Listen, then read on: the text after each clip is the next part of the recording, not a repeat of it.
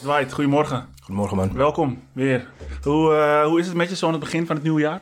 Goed. Niet echt nieuwe voornemens. Daar ben ik een paar jaar geleden een beetje mee gestopt, denk ik. Omdat ik ontwikkelingsmomenten niet in cycli van een jaar zie. Maar meer gewoon op gevoel. Mooi.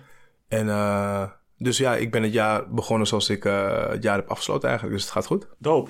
Het nieuwjaar is eigenlijk ook geen moment om te beginnen met nieuwe voornemens. Want we zitten in de winter. En in de winter moet je gewoon afkoelen. Ja. Moet je even terugtrekken. En in de volgende fase, in het volgende seizoen, dat is pas het moment om te zeggen, oké, nu ga ik oogsten. Exact. Dus in de lente. Ja. Juist. En in de zomer dan mag het bevruchten. Ja. Hoe is het voor de rest met de mensen om je heen? Want het is gewoon een hele bijzondere tijd geweest. Mm-hmm. Nog steeds. Ja. Wordt misschien alleen maar gekker. Maar merk je dat het heel veel effect heeft op jou en de mensen om je heen? Ja, want de laatste keer dat wij elkaar spraken, toen zaten we volgens mij midden in de coronacrisis, hè? Ja. Ja. Althans, dat we elkaar spraken, dat we hadden opgenomen. Want we hebben elkaar vaak gesproken daarna. Ja. Maar ja, iedereen lijkt er enigszins ongeschonden uit zijn gekomen.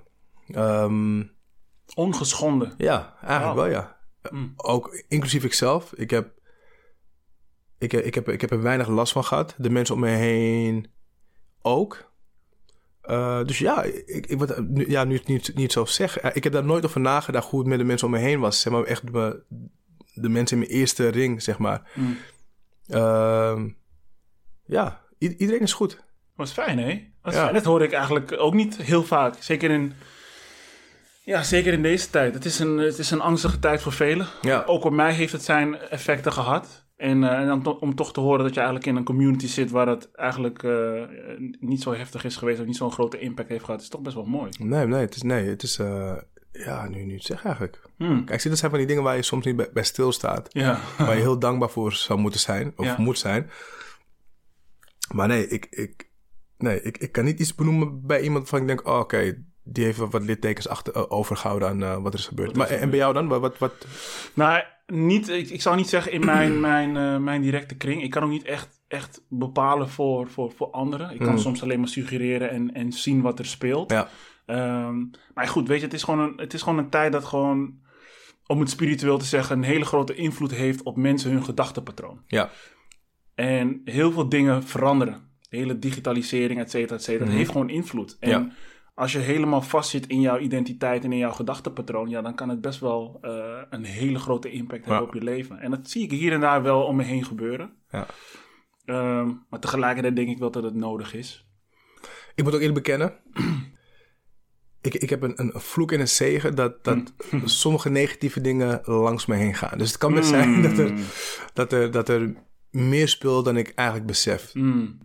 En wat dat betreft heb ik, ik kan de ruimte binnenlopen en de sfeer is niet goed. En ik zie één persoon die het wel leuk heeft en denk van, ik vond het wel gezellig eigenlijk. En dan pas achteraf als iemand zegt van, echt vond je, want de sfeer was best wel zwaar.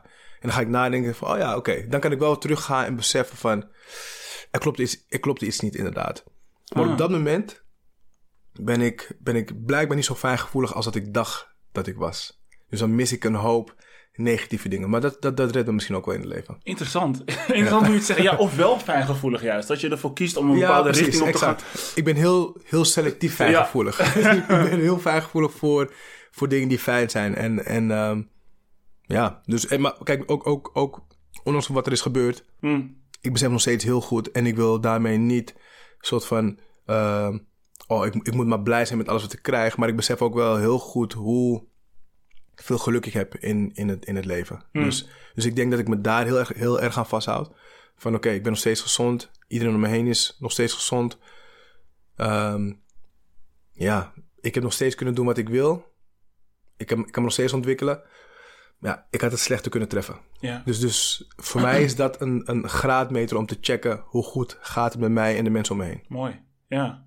Mooi om zo'n systeem te hebben. Is er iets of iemand die jij hebt losgelaten in 2022? Om inniger te kunnen verbinden met jezelf? Of is er iets of iemand bijgekomen? Ik denk dat ik heb een stuk van mezelf moeten loslaten, eigenlijk. Want natuurlijk, als je veel die periode dat je ja, dat er zoiets gebeurt, ben je misschien ook wat meer of minder met mensen dan normaal gesproken. En in mijn geval was ik meer met mensen dan ik normaal gesproken zou zijn met mijn vrienden. Yeah. En dan gebeuren een aantal dingen in je vriendschap waarbij je jezelf ook tegenkomt. Een lelijke kant van jezelf dan tegenkomt. En je ziet hoe je vrienden daarop reageren. Hmm. En toen heb ik denk dat ik vanaf jongs af aan heel gevoelig ben geweest voor hoe mensen naar mij keken. Mm. En als je dan zeg maar een lelijke kant van je laat zien en je kan het niet meer verbergen en mensen die reageren er ook op en dan ben je bang en dan denk je van, ja, maar dit ben ik niet helemaal. Weet je, dit is een actie, maar dit definieert me niet. Mm. Maar goed, je ziet wel wat de consequenties daarvan zijn. Ik heb een stukje van mezelf moeten opgeven. Dat plaatje wat ik voorspiegelde, heb ik moeten loslaten. Mm. Wat heel pijnlijk was, maar tegelijkertijd ook heel bevrijdend, uiteindelijk. Mm. Dus dat was het eerlijk zijn aan mezelf. Want normaal gesproken heb je de neiging om te zeggen, ja, ik ben dit niet, weet je? Ja. Als je iets doet of als er iets gebeurt wat voor jouw gevoel, wat zo ver staat van je dagelijkse doen en laten, dan hebben we vaak de neiging om te zeggen, ja, ik ben het niet. Het is niks voor mij. Maar ja, dan moet je toch tot de conclusie komen, ja, je bent het wel. Mm. Want ik was niet bezeten. Weet je? En het is gewoon een stuk van mij wat misschien helemaal aan het eind staat van het spectrum van mijn persoonlijkheid. Mm. Maar het was wel wie ik was op dat moment. Mm. En dat accepteren was pijnlijk. Je schaamt je omdat mensen, je wil die kant van jezelf niet laten zien natuurlijk. Ja. En dan moet je gewoon heel eerlijk zijn van dit is ook wie ik ben. Dit is mijn lelijkste versie. Je krijgt een reactie waar je eigenlijk niet op zat te wachten. Of wat je nog niet kent eigenlijk. Ja, wat ik nog niet ken. Maar ze hadden nog nooit een negatieve ervaring met mij gehad. Ja. En nu zien ze ineens dit. En, damn. En dan ben je bang of ze je ooit weer zullen zien zoals ze je zagen. En, of zullen ze je accepteren met die donkere stukken van je, om het zo maar even te noemen. Exact. Maar er verandert altijd wel iets. Mm. En de vraag is of je met die verandering kan leven. Mm. Want je kan twee dingen doen. Of heel krampachtig proberen om meer het oude beeld te herstellen van je. Ja. Of accepteren van, dit is vanaf nu ook hoe ze me zullen zien. Ja. En daarin moet je echt een keus maken. Oké, wat ga je doen? Ja. Ga je weer terugvallen in een squeaky clean imago? Of ga je ook de rauwe versie van jezelf accepteren dat ze dat hebben gezien? Ja. Maar jij moet het natuurlijk ook zelf accepteren. Mooi, ja. Je ziet het heel veel, hè, dat we die binnenwereld niet willen veranderen omdat we de buitenwereld zo comfortabel vinden. Ja. Terwijl als we die binnenwereld veranderen, dan verandert de buitenwereld uiteindelijk ook. En dan zien we ook wel dat het ook heel comfortabel zou kunnen zijn. Dus die comfort die ons op een bepaalde positie houdt. Hey, zou jij, voordat wij het onderwerp induiken, nog even kunnen vertellen voor de nieuwe luisteraars wie je bent en wat je doet? Ja, nou, ik ben Dwight, ik kom uit Amsterdam, 38 en ik heb, we hebben met z'n twee eerder een aflevering gemaakt. Ik heb zelf ook een eigen podcast met Mariette, Make Love Work. En ik werk bij de School of Life Amsterdam als content marketeer. Ik, een beetje als creatief. Ik schrijf onder andere blogs. Ik heb een commercial laatst gemaakt waar ik nog steeds heel trots op ben. Ja. Dus ik ben bij de School of Life bezig met het creëren van de communicatie naar buiten toe. Hoe we dat op zo'n mooie en creatieve manier mogelijk naar buiten kunnen brengen. Dat is eigenlijk de essentie wat ik bij de School of Life doe. Mm. Dus dat is wat ik doe op professional vlak. Persoonlijk. Ik hou van voetballen. Ik hou van... ik wil niet zeggen... Doe je het nog? Of is het echt alleen houden van? Nee, ik doe het nog wel. Ik zit nu in een vriendenteam, zaalvoetbal nu. Oh, okay. Ik speelde vroeger altijd op het veld, maar de zaalvoetbal is natuurlijk jouw... Mijn terrein, om het zo te zeggen. Ja. Ik heb nu een vriendenteam en dan spelen we één keer of twee keer in de week. Dus hebben we dan of een wedstrijd of een training. Dope. Dus, en dan kan ik toch even mijn ei kwijt. Ik ga naar de sportschool. De sportschool vind ik nog steeds verschrikkelijk. Maar ik weet dat het goed voor me is. Want, wat vind je verschrikkelijk? Ik moet achter iets aanrennen. Maar ik bedoel, er moet een vorm van competitie in zitten. En 10 keer iets optillen, dat is het niet voor mij. Maar nee. Ik zie het meer als een investering. Voor nu en ook voor later. Maar, zou je dan niet moeten kickboxen of zo?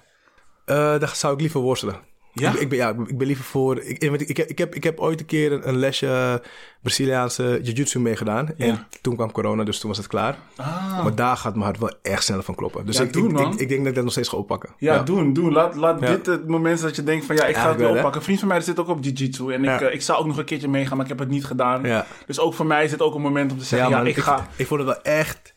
Als je energie echt kwijt wilt en je bent met mannen en ook met vrouwen, maar je voelt gelijk een soort van gemeenschap. Het is super respectvol. Ja. Het is mentaal, je wordt even op je plek gezet.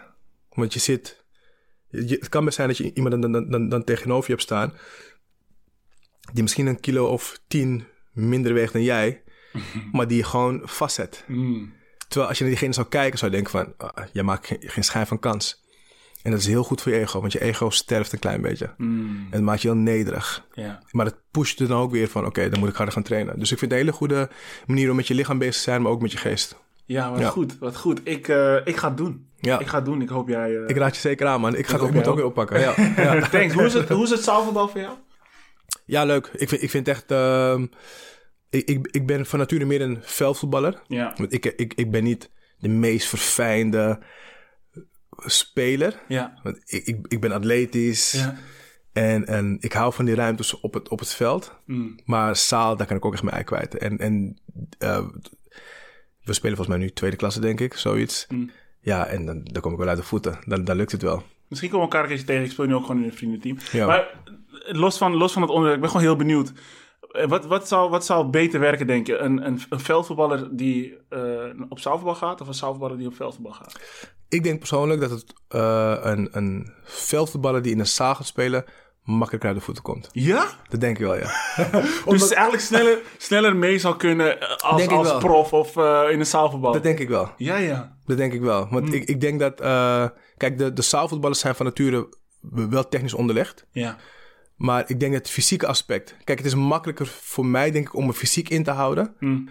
dan voor een zaalvoetballer om te moeten dealen met de fysieke impact op het veld, denk ik. Dus ik denk niet zozeer de voetbaltechnische aspecten. Ik denk dat niet uitmaakt. Ik denk dat dan misschien de zaalvoetballer makkelijker op het veld uit de voeten komt. Ja. Omdat hij gewoon technisch goed onderlegd is. Ja. Maar het fysieke aspect, weet je, de slidings, de duels die je ingaat... Ja, dat is in de zaal anders. In de zaal is ook fysiek, maar op een net wat andere manier. Ja. Maar ik denk dat toch wel een verschil gaat maken. Ja. Ja. Okay. Maar ik zie dat jij hebt een andere mening daarover. Ja, ik heb een andere mening, maar dat maakt op zich niet uit. Maar ik denk als je kijkt naar de Clarence Seedorf, de Messi's, de Neymars, de Ronaldinho's. Het zijn allemaal zaalvoetballers in principe. En in zaalvoetbal leer je in kortere ruimtes veel makkelijker leer je veel sneller om vrij te komen. Dus je kan wel vrij staan, zeg maar je bent niet aanspeelbaar. Ja, precies. Dat is ook heel belangrijk. Ja. Dus hoe ben je aanspeelbaar? Dus in mijn opzicht denk ik om vrij te komen... is zaalvoetbal wel heel belangrijk. En je moet gewoon sneller schakelen. Dat is zeker zo. Je moet sneller schakelen. Ja. Voordat die bal bij je is, moet je weten wat je ermee gaat doen. En als je kijkt naar Xavi, Iniesta... Dat zijn zaalvoetballers. Ja, de manier hoe ze spelen als zaalvoetballers inderdaad. Ja. Maar dan heb je toch de absolute top. Ja, maar alles daaronder... Je hebt gelijk. Ja, er is veel meer dan alles daaronder, dus ja. Oké, dope. Interessant. Hey, ruim 8 maanden geleden hebben we ook zo gezeten. Ja.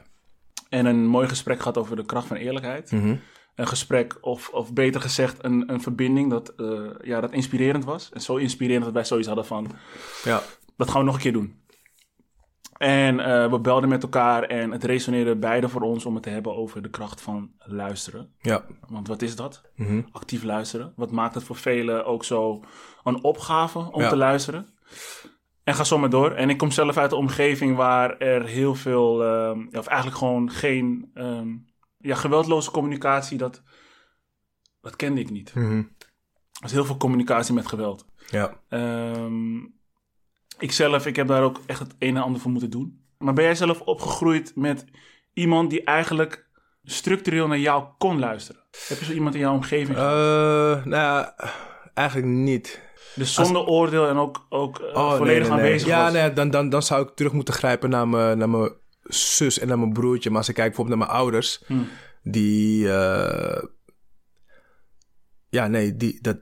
dat was niet normaal, zeg maar, dat je er iets kon zeggen. Ik was altijd heel bang voor de consequenties. Mm. Dus ik deed gewoon aan kansberekening van oké, ik kan net zo goed liggen, want eerlijkheid wordt bijna net zo zwaar bestraft als dat ik word betrapt op een leugen. Dus, misschien zwaarder zelfs, weet je. Dus ik dacht van ja, als ik niet heb nog een kans dat ik niet word betrapt. Mm.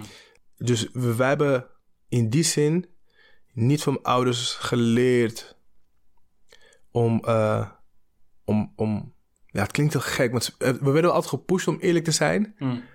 Want het altijd zegt van, zolang je eerlijk bent, word ik niet boos. Maar dan was je eerlijk en dan werd ze boos. Maar ik bedoel, dus daardoor word je bijna getraind om dingen te verbergen, dingen te verdraaien. Het was zelfs zo simpel als als je een tentamen niet had gehaald en mijn moeder vroeg hoe was het en ik zeg ja, het ging niet zo goed. En dan kreeg je zoveel oordeel daarover. Dat je dan maar zei, het ging goed. Mm. En daardoor kon je niet helemaal uit van... ik baal dat het niet goed is gegaan. Dus bij ons was dat niet normaal, was dat niet de norm. Maar nu is het heel erg veranderd. Mm. Omdat we inderdaad met mijn moeder in gesprek zijn gegaan van... weet je, soms is het gewoon moeilijk om eerlijk te zijn. Weet je, en mijn moeder klaagde altijd van... ja, ik hoor dingen altijd als laatst. Weet je, want mijn broertje, mijn zus en ik gaan het bespreken met elkaar. Ja. En als we dat met z'n drie hebben besproken, dan pas gaan we naar mijn moeder. Mm. En dan klaagt mijn moeder altijd van, ja, ik hoor dingen altijd als laatst. Een beetje buitengesloten gevoel precies. Eigenlijk. Ik zeg van, omdat er altijd zo'n heftige reactie is. Ja. Ja. Dus het is en u luistert dan niet goed. Het wordt, u betrekt het gelijk op uzelf. En ja, dat maakt de communicatie zo stroef. Mm. Dus nee, dat hebben we niet geleerd. Mijn vader bijvoorbeeld, die was er wel heel goed in. Alleen met mijn vader heb ik dan weer niet zo'n... is de band niet zodanig dat ik naar hem toe ga om dingen te bespreken. Mm. Dus dat zij altijd zien in het leven. Degene met wie je het hebt, die is er niet. Mm.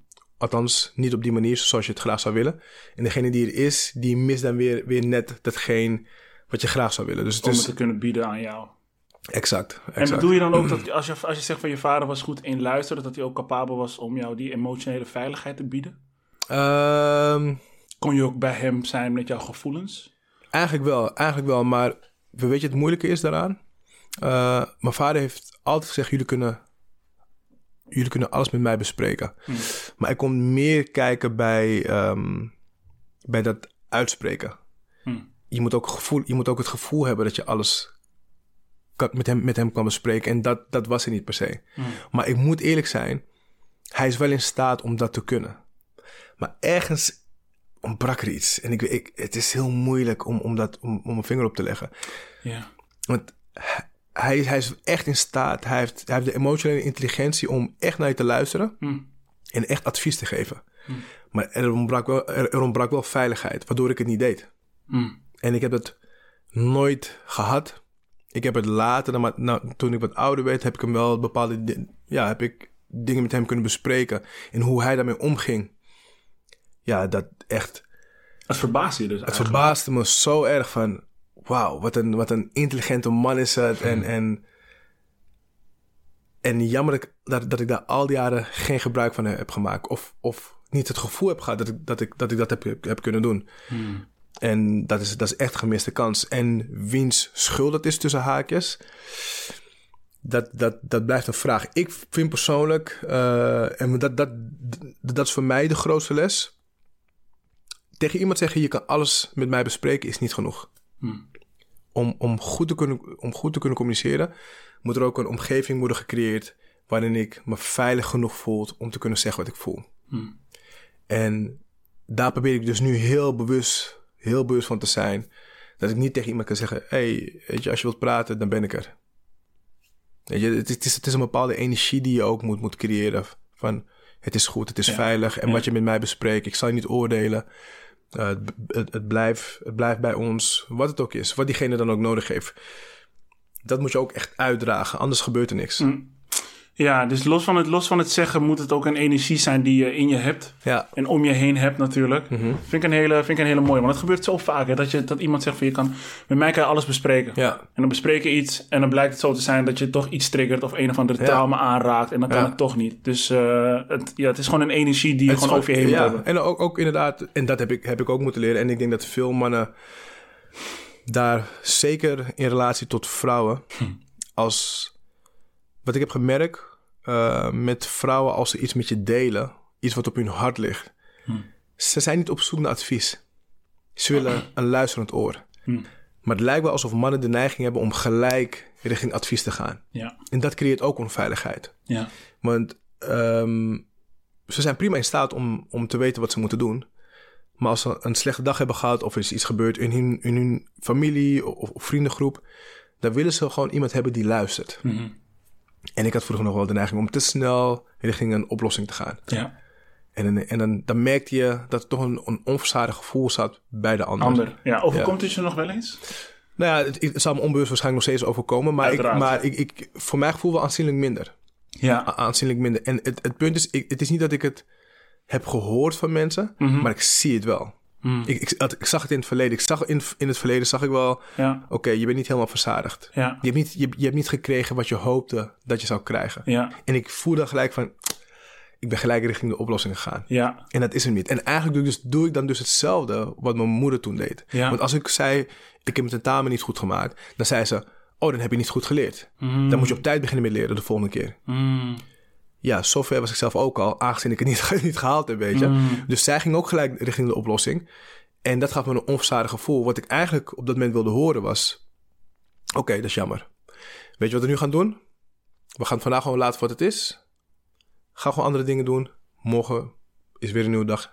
En dan kan je weer beginnen met leren of wat je ook wil doen. Whatever. Ja. Weet je, en dat is wat ik eigenlijk wilde. Maar zo zie je maar weer hoe snel je dan iets kopieert wat je zelf vervelend vond. Ja. Want ik ging ook richting goed bedoeld advies. Ja. Waar niemand op zit te wachten op dat moment, blijkbaar. Wat je afwijst, integreer je eigenlijk gewoon diep in jezelf. Exact. En ik herkende denk ik de blik die ik zelf voelde op dat moment. Op het moment dat mijn moeder dat tegen me zei. Dus ik zag de leegte van... Oké, dit is niet... hoe goed mijn intenties ook waren... Ja. Het is niet goed geland. Nee. Dus toen wist ik van... Oké, ik moet iets veranderen. Maar hoe ga je dan om met mensen die Nou, misschien wil ik het even vertellen. Ik heb ik ken een dame. En ze belandt meerdere malen in een discussie met een andere persoon. Ja. En ze vertelt me een keer over die discussie en ik luister. Mm-hmm. Hè? Voorheen zal ik ook advies geven. Mm-hmm. Maar ik heb nu zoiets van, nee, als je advies wil, dan hoor ik het wel van je.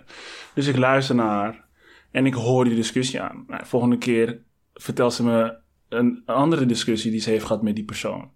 Ik luister weer. Mm-hmm. En er wordt niet gevraagd naar advies, dus ik geef geen advies. Ik ben alleen maar aan het luisteren. De derde keer komt ze weer met die discussie die ze heeft gehad. Met dezelfde persoon. En dat is het punt waarop ik denk van oké, ik wil je geen advies geven. Ik wil ook niet oplossingsgericht voor je denken. Mm-hmm. Maar ik wil wel mezelf advies geven. Ja. En het advies dat ik mijzelf geef op dit moment is dat ik niet gebruikt kan worden als een of andere klaagmuur. Mm-hmm. Want dat kost mij ook energie. Tuurlijk. Jij kiest ervoor om structureel te belanden in een discussie met iemand waarvan je al weet dat het een onnodige discussie wordt. Ja. Waarvan je al weet dat het iemand is die waarschijnlijk niet zijn verantwoordelijkheid zal nemen. Dus op dat moment heb ik ook begrensd. Mm-hmm. Is dat dan ook iets dat jij zou doen? Of zou je blijven luisteren? Nee, ik zou denk ik... Ik zou een vraag stellen. Mm. Ik zou aan haar vragen... Stel dat dat gebeurt, zeg oké, weet je, het is de derde keer dat je met diegene in zo'n situatie komt, althans de derde keer dat je het met mij bespreekt. Mm.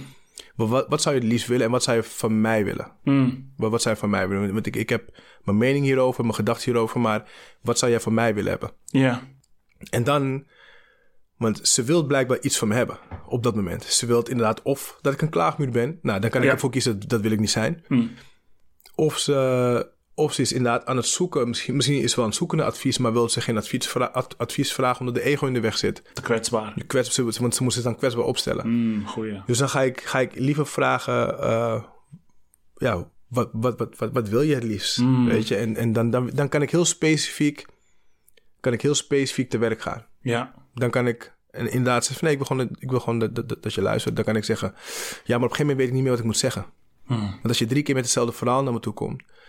Ik ben een vriend van je, dus ik luister graag. Maar op een gegeven moment weet ik niet meer zo goed wat ik moet doen. En het, inderdaad, dan kost het mij ook energie. Ja. Dus hoe kunnen we hier een oplossing voor vinden? Mooi. Dus ik denk dat vragen stellen, dan win je altijd. Ja, dat denk ik inderdaad ook. Het is niet dat ik dat niet heb gedaan. Ik denk dat je daar een heel goed punt hebt. Ik denk juist door vragen te stellen... Ik denk juist door vragen te stellen krijgen zij het antwoord als ze ervoor kiezen om geïnspireerd te raken. Ja, precies. Dus meer dan dat hoeven we in principe... Eigenlijk niet, want dan komt inderdaad wat je zegt, dan komt het antwoord vanzelf wel. Want ze gaan antwoord geven op de vraag die ze zelf hebben gesteld. Ja, en dan denken ze, hé, wacht eens even. Ja, precies. Okay. Ja. Hoe heb jij die kracht ontwikkeld om te luisteren? En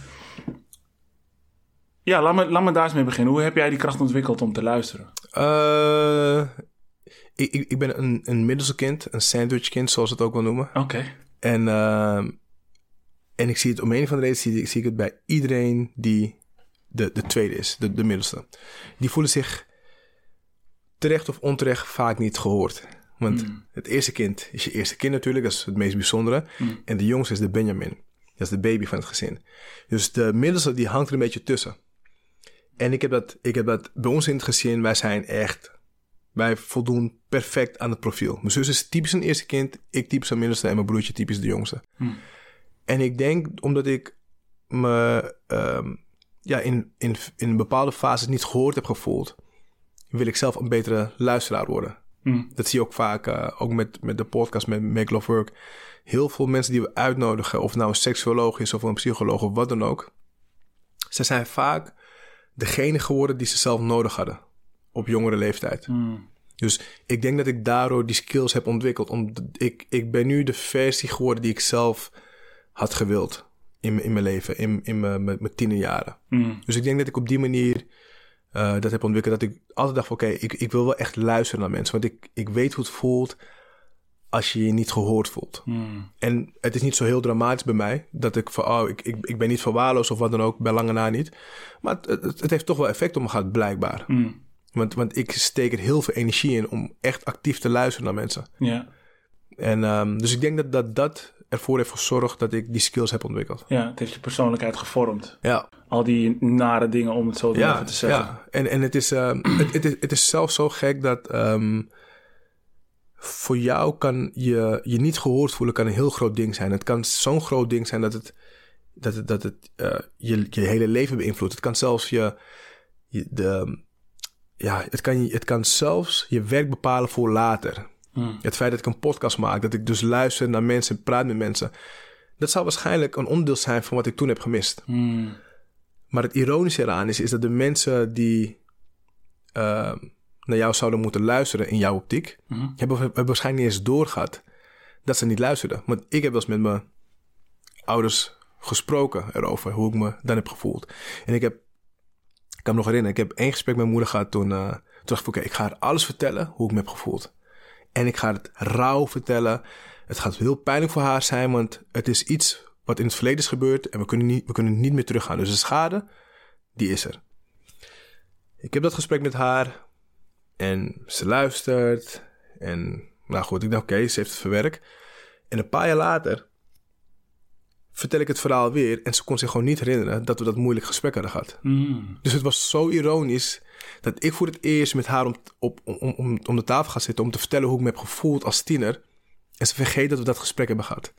Dus het is gewoon de definitie van wat mijn probleem met haar was. Zij bevestigt op dat moment van maar uw zoon die vertelt het moeilijkste eigenlijk wat hij in zijn leven heeft meegemaakt en u vergeet dat dit gesprek überhaupt ooit heeft plaatsgevonden. Toen dacht ik, ja, zij heeft het waarschijnlijk heel anders gezien, omdat zij denkt, ja, maar ik heb je alles gegeven wat ik kon geven.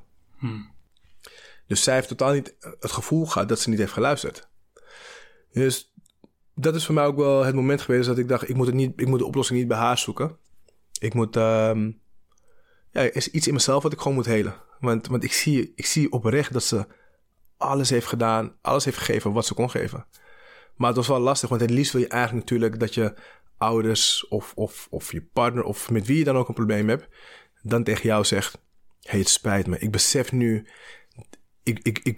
ik heb tekortgeschoten en ik had je zoveel meer moeten geven en ik had dit moeten doen, vergeef het me. Dat is wat je eigenlijk het liefst wilt in de ideale wereld. En dat blijft dan uit. Oké, ga je je heling laten afhangen van een ander? Of ga je dan op zoek, hoe kan ik het zelf oplossen? En ja, in noodgedwongen heb ik het zelf moeten doen, omdat zij niet eens wisten dat ze... dat het gesprek is geweest. Dat het gesprek überhaupt was geweest, ja. Ja. Heb je dan nu in deze fase ook zoiets van... Oké, om het even op je moeder te betrekken... Mijn moeder was niet capabel om met haar hart naar mij te luisteren. Ja. Kijk je dan nu ook zo naar met medelijden of met compassie naar je moeder... dat zij die kracht niet meer heeft? Ik gek genoeg, eerst was ik teleurgesteld... Maar nu kijk ik juist een soort van... ik ben haar juist meer gaan eren, omdat ik dacht... Oh, wacht even, maar als jij denkt dat je alles hebt gegeven... dan kan ik je niks kwalijk nemen. Ja. Want ik vroeg ook een keer aan haar van... als u iets anders kon doen... Ja. Met de kennis van nu... wat had u dan anders gedaan? En ze kon niks opnoemen. Ik kan nu al... en het is nu, 12 uur... Ik kan nu al een aantal dingen opnoemen... bewijs van die ik anders had willen doen... met de kennis van nu, voor vandaag. Begrijp je wat ik bedoel? Ja. En in onze moeilijke fase... heeft zij met de kennis van nu... kan ze niks benoemen... wat ze anders had willen doen. Mm. Misschien is ze in de ontkenning, ik weet het niet. Mm. Maar we zaten in de auto... en ze was echt een tijd stil. Ze ging echt nadenken. Toen dacht ik, oké, maar als jij denkt dat je alles hebt gedaan... dan moet ik je eigenlijk prijzen... want dan heb je meer gedaan dan ik. Want ik kan een aantal dingen... benoemen die ik anders had kunnen doen, had willen doen... met de kennis van nu. En zij voor haar gevoel zegt van Dwight... op een gegeven moment wist ik het gewoon niet meer. Ik heb alles gedaan, ik heb dit geprobeerd... ik heb dat geprobeerd. Voor mijn gevoel, ik vond dat ze... niet heel veel dingen had geprobeerd... maar misschien is haar capaciteit... maar misschien waren er 3 opties voor haar. Van ik ga dit proberen en dan dit. En als dat niet lukt, dan weet ik het niet meer. En ik heb mijn best gedaan. Ja. Dat heb ik best gedaan. En ik had 10 dingen in mijn hoofd die ze anders kon doen. Nog meer. Maar als dat niet tot haar wereld behoort... dan heeft zij dus in die zin, relatief gezien, meer gedaan dan ik. Dus ik heb eigenlijk meer respect voor haar gekregen... dan dat ik daarvoor had. Ja. En betekent dat tegelijkertijd ook dat hoe slecht die verbinding is... tussen jou en je moeder, dat weet ik niet. Maar als je dan wel respect voor haar hebt gekregen... dat je zoiets hebt van oké, dan wil ik te alle tijden ervoor zorgen... dat die verbinding intact blijft. Ja, dat is ook zeker gebeurd. Is ook zeker gebeurd omdat ik... Kijk, ik heb mezelf altijd de vraag gesteld... stel als je met iets loopt in je lijf of in je hart... Ja. En het is naar iemand toe... Ja. Ik stel mezelf altijd de eindvraag. Als diegene komt te overlijden... heb ik alles gevraagd en gezegd wat ik wil. Als het antwoord nee is... dan moet ik het oplossen. En bij mijn moeder dacht ik... nee, ik moet nog wel een aantal dingen uitspreken. En toen wij die gesprekken aan het voeren waren... is er de dynamiek tussen ons gigantisch veranderd. Gigantisch anders geworden, veranderd. Mijn moeder zei nooit tegen mij... Dwight, ik hou van je, ik mis je. Nu zeggen ze soms 3 keer in een week. We spreken veel meer naar elkaar uit. Wat we van elkaar vinden. Op de meest willekeurige momenten. En ik weet nog de eerste keer dat zij naar me uitsprak. Kreeg ik hartkloppingen. Want we zeiden dat nooit. Mijn moeder had nog nooit tegen mij gezegd. Dwight, ik hou van je. Nog nooit. En nu deden we dat in ene. Maar dat had niet kunnen gebeuren. Als we dat gesprek niet hadden gehad. Dus wat er ook gebeurt nu in de toekomst. Ik kan... met mijn hand op mijn hart zeggen... ik heb alles tegen deze vrouw gezegd... en ook tegen mijn vader. Wat ik heb willen zeggen... en ik heb alles gevraagd wat ik heb willen vragen. Ik heb mijn moeder... op een hele andere manier leren kennen. Ik heb haar... want het is natuurlijk heel logisch... we kennen onze ouders alleen als vader en moeder... want we kennen ze niet die fase daarvoor. Dus ik heb haar hele andere vragen gesteld. Ik heb ontdekt dat mijn moeder eigenlijk... een hele ondeugende vrouw is geweest... toen ze jonger was. Dat ze een vriendje had... die een beetje fout was. Terwijl ik mijn moeder altijd zag als een soort van heel perfecte wezen... die altijd de keuzes maakte vanuit een goed hart. Maar mijn moeder is ook verliefd. Die kan ook verliefd worden. En dan maak je verkeerde keuzes. En dan maak je keuzes die niet heel principieel zijn. Ja. Maar dat vond ik juist mooi. Ik dacht van, oké, maar nu zie ik je als een totaal mens... in plaats van alleen als moeder die mij corrigeert of die mij opvoedt. Dus het heeft ons voor veel meer connectie gezorgd. Prachtig. Zie je dan ook terugkomen dat zij meer de kracht van het luisteren heeft ontwikkeld? Ja, 100%. Zeker als je een paar keer kan zeggen van ik hou van je, want dat vergt veel moed. Ja, maar het is wat ik inderdaad merkte. Het is echt goed dat je dat zegt, want op het moment dat ik haar vragen begon te stellen over haar tienerjaren of haar jaren toen ze een jaar of 20 was, of de periode toen ze een jaar of 20 was, merkte ik hoe leuk zij het vond om over die periode te praten en te delen. Want vroeger deed ze dat niet, omdat ze toen dacht van, nee, maar ik ben jullie moeder, jullie mogen deze kant niet van mij zien, want ik moet een voorbeeld zijn. En nu heeft ze zoiets van, ja, maar jullie zijn goed terechtgekomen. Ik kan die rol eigenlijk loslaten. Precies, dus ik kan nu gewoon, ik kan laten zien wie ik echt ben. En dat zijn onze beste gesprekken. Wat fijn voor haar. En vooral als je ook kijkt naar haar geschiedenis, kan ik in dit geval zeker de aanname doen dat er niet heel veel mannen zijn geweest die haar die emotionele veiligheid konden bieden. Dat is denk ik misschien wel de essentie van haar leven. Ja. En dan heb ik het over haar vader, mijn vader, de vriend die haar naar Nederland heeft gehaald. Weet je, het zijn steeds mannen die emotioneel en dan uiteindelijk fysiek afwezig waren. En als je kijkt naar haar gezinssamenstelling, is het, ze woonde in huis met haar oma, de moeder en de andere 3 zussen. Dus een huis met 6 vrouwen. Geen mannen. Als je zo opgroeit, dan en je vervolgens en je vader inderdaad er niet is, en je man die hier naar Nederland haalt een gezin heeft eigenlijk, en jij bent eigenlijk de buitenvrouw. En de man met wie je dan je kids hebt, die gaat dan ook weg. Dan dat bevestigt het beeld van hoe je bent opgegroeid natuurlijk. Van dat mannen er niet zijn. En dat je niet op mannen kan rekenen. Dus je hebt een heel onveilig gevoel bij mannen. Emotioneel en fysiek. En dat merk je. En het creëert heel veel onzekerheid. Want op een gegeven moment ga je natuurlijk wel denken, maar ben ik wel goed genoeg dan? Want als mijn vader er niet is. Als mijn eerste vriendje. Als ik geen eerste keus ben. En de man die tegen me zei, ik zal nooit bij je weggaan, die gaat uiteindelijk weg. Misschien ligt het wel aan mij. Hoe sterk je ook in je schoenen staat, dat gevoel gaat je toch bekruipen. Dat het misschien aan jou ligt. En dan moet je van hele goede huizen komen om dat te ontstijgen. Ja. En hoe sterk sta je in je schoenen, hè, als je niet goed geaard bent? Exact. Dus dat komt er ook nog eens bovenop. Hè? Exact. En als je nog vervolgens van je oma en je moeder te horen krijgt dat mannen niks waard zijn. Ja. Dat je geen man nodig hebt. Ja. Dat je ervoor moet zorgen dat je jezelf je dingen op orde hebt. Ja, tuurlijk. Je moet ervoor zorgen dat je dingen op orde hebt. Maar je mag ook kunnen leunen op iemand. Je mag ook kunnen leunen op je partner. Maar ja, als dat is inderdaad wat je je leven lang hebt meegekregen, dat is wat je hebt gezien. Iedereen in je gemeenschap heeft een soortgelijke situatie. Ja. Dan ga je denken dat dat de wereld is. Ziek, hè? Ja, hoe iemand zo wordt misleid door angsten van generaties op generaties op generaties. Het is een heel krachtig iets. En ik zag dus ook laatst, was een onderzoek, want wij zijn de Afro-Amerikanen, Afro-Zuid-Amerikaan, Midden-Noord-Amerikaan. En de cijfers van gebroken gezinnen zijn aanzienlijk hoger bij de Afro-Amerikanen vergeleken met de West-Afrikanen, waar onze voorouders vandaan komen. Dus je ziet, terwijl dan denk ik van, oké, waar zit het verschil? Wat maakt het verschil? We hebben natuurlijk een net iets andere geschiedenis. Weet je? We hebben natuurlijk een periode gehad dat we tot slaaf zijn gemaakt en gezinnen uit elkaar zijn gehaald. En als je dat maar lang genoeg doet, dan creëer je een cultuur van dat vrouwen het alleen doen en mannen die weglopen.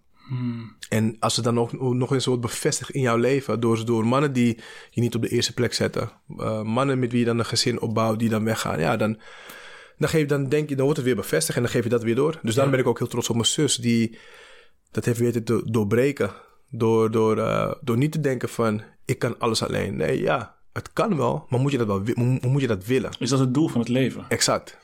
Weet je, dus het heeft heel veel veranderd en die gesprekken met mijn moeder zijn voor mij zo waardevol. Want ik heb haar nu echt leren kennen. Ik snap nu ook veel beter waarom ze bijvoorbeeld het gesprek tussen ons was vergeten. Mijn moeder heeft denk ik een mechanisme ontwikkeld om op een gegeven moment dingen te blokken. Want soms doen dingen net iets te veel pijn. Weet komt je. Er dichtbij. En ze heeft het ook een aantal keer uitgesproken tegen me van, ja, Dwight, ik kan dit niet erbij hebben. Weet je? En dat was een gesprek over mijn achternaam. Van ik wil een andere achternaam, want ik wilde geen slavennaam hebben. En ik heb niet eens haar achternaam. En ik kondig het gewoon eigenlijk aan bij haar. Ik vroeg geen toestemming. Ja. Ik zei ervan, maar ik ga mijn achternaam veranderen. Ja. Ik zei van, Dwight, alsjeblieft, ik kan dit er niet bij hebben. Toch? Bij hebben? Je ziet, maar je ziet van hoeveel ze met zich meedragen. En veel, het is zoveel. Het is zoveel. Ongelooflijk. Het is zoveel, want ze dragen dingen mee vanuit hun eigen leven. Van de pijn van hun moeder, de pijn van hun oma. Mm. En het, weet je, het grappige is, nadat ik het gesprek met mijn moeder heb gehad, en de goede gesprekken die ik met mijn moeder heb gehad, want we kunnen natuurlijk ook, zeg maar, want je geeft iets gewoon door, begrijp je? En, maar als wij het oplossen, dan los je het ook op met terugwerkende kracht. Mm. Want wat er gebeurde, mijn moeder en ik beginnen de goede gesprekken te hebben. Ik leer mijn moeder kennen als tiener, als jonge vrouw, whatever. Op een gegeven moment begint... Maar mijn moeder had een moeilijke relatie met haar eigen moeder. Mm. Haar eigen moeder belt haar in een op. Je bent mijn dochter en ik hou van je. Mm. Nooit gedaan. En mijn moeder belt mij weer op van Dwight. Jij hebt de vloek doorbroken. Want omdat jij me bevrijdt, heb ik mijn moeder kunnen bevrijden. Mm. Dus zo kan het werken. Ja. Zo kan je ervoor zorgen dat je die vloek die misschien rust in je familie of op je familie, dat je dat gewoon kan doorbreken in je huidige leven, maar ook met terugwerkende kracht naar je opa, oma, whatever.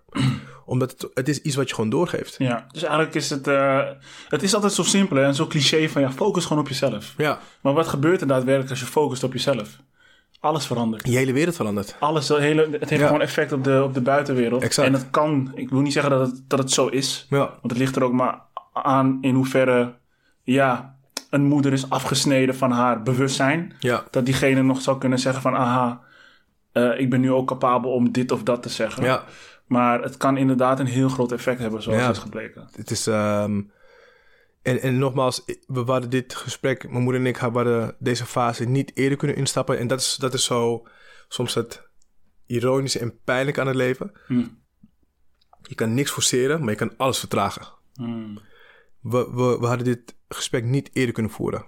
Want je moet allebei wel klaar zijn. Want ik heb dit gesprek eerder met haar gevoerd. En ze heeft het gewoon weggestopt. Mm. En blijkbaar toen ik weer met haar ging praten, toen kon ze het wel hebben, kon ze wel openstaan, kon ze wel beter luisteren. En toen hebben we... Toen zijn we echt naar een andere plek gegaan. En om het gesprek te voeren bedoel je? Ja, nee, gewoon echt mentaal. Dus toen we de tweede keer het gesprek met elkaar hadden gevoerd, zijn we in een hele andere... de fase, onze relatie is naar een heel ander niveau gegaan. Mm. En ja, dat had ik niet eerder kunnen doen. Dus dat merk ik heel erg in het leven, dat je het proces niet kan versnellen. Mm. Maar je kan er alles aan doen om het te vertragen. Hmm. Alles. En dat is... Maar goed, dus dat zorgt ervoor dat je moet vertrouwen, dat je een bepaalde kalmte moet hebben van als iets er nog niet klaar voor is, moet je het niet forceren. Hmm. En ik ging soms te veel forceren van nee, ik wil dat je weet hoe ik me voelde toen. Je moet luisteren naar me en je moet erkennen wat je verkeerd hebt gedaan. Is die persoonlijkheid die het zo snel mogelijk wil hebben. En maar dat werkt niet, want zij ging gewoon dicht. Ja. Ik heb afgegeven wat ik heb gedaan. Ja. Ik kan me niet herinneren. Klaar. En ik was alleen maar meer gefrustreerd van... Hoe kan je het niet hebben gezien? Maar iedereen zag het. Ja, dus dat is het. Besef je hoe helend jij bent? Besef je dat wel eens? Ja, dat begin ik nu pas te beseffen. Dat begon ik pas te beseffen... omdat de relatie met mijn moeder werd geheeld. Toen zei ik van... oh ja, ik kan de medicijn zijn die we allemaal nodig hadden. Mm. Zowel voor mezelf, want ik was heel eerlijk... Ik was met mezelf bezig. Ik wilde gewoon zelf dat stukje helen. Ja. Dus ik zou heel graag willen zeggen dat ik heel nobel zou willen zijn en mijn familie wilde helen. Mm. Maar ik was gewoon met mezelf bezig. Ja. Maar wat jij zegt, hou je gewoon met jezelf bezig en dan verandert de rest vanzelf wel, weet je. Maar toen dat gebeurde, dacht ik van, oké, weet je, we hebben veel meer in eigen hand. We kunnen inderdaad... Soms heb je één familielid nodig of één generatie nodig die net een beetje anders denkt. Mm. Die denkt... Oké, ik weet dat ik waarschijnlijk nog steeds dezelfde dingen ga doen die mijn ouders hebben gedaan of wat ik heb meegekregen. Maar ik ben er bewust van, dus ik ga 1% veranderen. Mooi. Of ik ga 10% veranderen, wat het ook is. Maar ik ga in ieder geval iets veranderen. Ja, mooi. Ik vind het een mooi verhaal, man. Vooral als ik kijk naar mijn achtergrond. En ik denk in vele gevallen gebeurt het ook gewoon dat heel veel kinderen op de wereld worden gezet of gebracht om... de behoeftes te vervullen van één of beide ouders. Mm-hmm. Nou, in mijn geval was het dat ik de behoefte moest vervullen van mijn moeder. Ja. En ik kwam ergens erachter dat ik daar gewoon niet hiervoor ben. Mm-hmm. Wat maakt dat wij gewoon geen relatie meer hebben. Maar ja, waar ik eigenlijk heen wil is dat wat ik hierin hoor, wat je hebt vervuld voor je moeder, wat je hebt gedaan als spiritueel leerkracht, is dat je ervoor hebt gezorgd dat je moeder wat dichter bij haar eigen ziel hebt kunnen brengen. Ja. Ze is wat meer gestapt uit haar persoonlijkheid, uit haar trauma's, uit haar overtuigingen, uit haar gedachten, uit het gevoel van niet goed genoeg zijn. Mm-hmm. Waardoor zij veel meer ruimte heeft voor empathie. Ja. Ja. Veel meer naar je kan luisteren met haar hart. Misschien nog niet volledig, dat maakt ook niet uit. Maar je ziet wel dat... deurtjes open. Juist. En soms is dat het enige wat nodig is. Mm. Soms is dat het enige wat nodig is dat... kijk, als die deur altijd gesloten is... Ja. Ja, dan weet je nooit wat daarachter zit. Ja. Weet je, maar als je voet tussen de deur krijgt... Dan krijg je al een glimp van... Oké, stel dat we iets meer open doen. Ja. Wat gaat er dan gebeuren? Ja. En dan word je ineens beloond voor het openstaan van het gesprek. En ja, kijk, mijn moeder die wordt natuurlijk ook wat ouder. Dus ik denk dat zij ergens ook begint te beseffen hoe ze het leven gaat achterlaten. Mm. En als je op dat punt komt dat je niet meer naar voren kijkt, maar ook je kijkt naar voren, maar je kijkt ook naar achteren van... Hé, wat is er eigenlijk allemaal gebeurd? Mm-hmm. En dan ga je ineens anders denken. Ik merk dat ze anders denkt. Mm. Ik merk dat ze... Ze begint veel meer vragen te stellen of ze het wel goed heeft gedaan. Mm. En als je op dat punt komt en alle banden zijn verbroken... dat kan me voorstellen dat het heel pijnlijk is. Mm.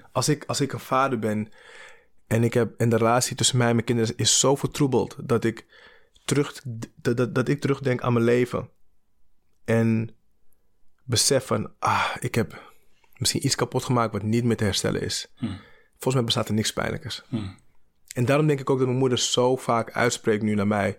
Ik hou van je, ik mis je. Omdat ze ergens heeft gevoeld van, ja, in onze relatie zijn dingen misschien niet helemaal gegaan zoals ze hadden kunnen gaan. Ja. Of misschien wel moeten gaan. Ja. Ja, ze ziet door die openheid, ziet ze nu eigenlijk in dat toen ze altijd zei van ja, ik heb alles gedaan wat ik kon. Nu ziet ze in van nee, ik had veel meer kunnen doen. Exact. En dat wist ze toen natuurlijk gewoon niet. En nu doet ze dat. Exact. En ook al weet ze nu nog steeds niet wat ze anders had kunnen doen, maar ze voelt ergens van er is wel iets veranderd in onze, er is wel iets misgegaan in onze band. Ja.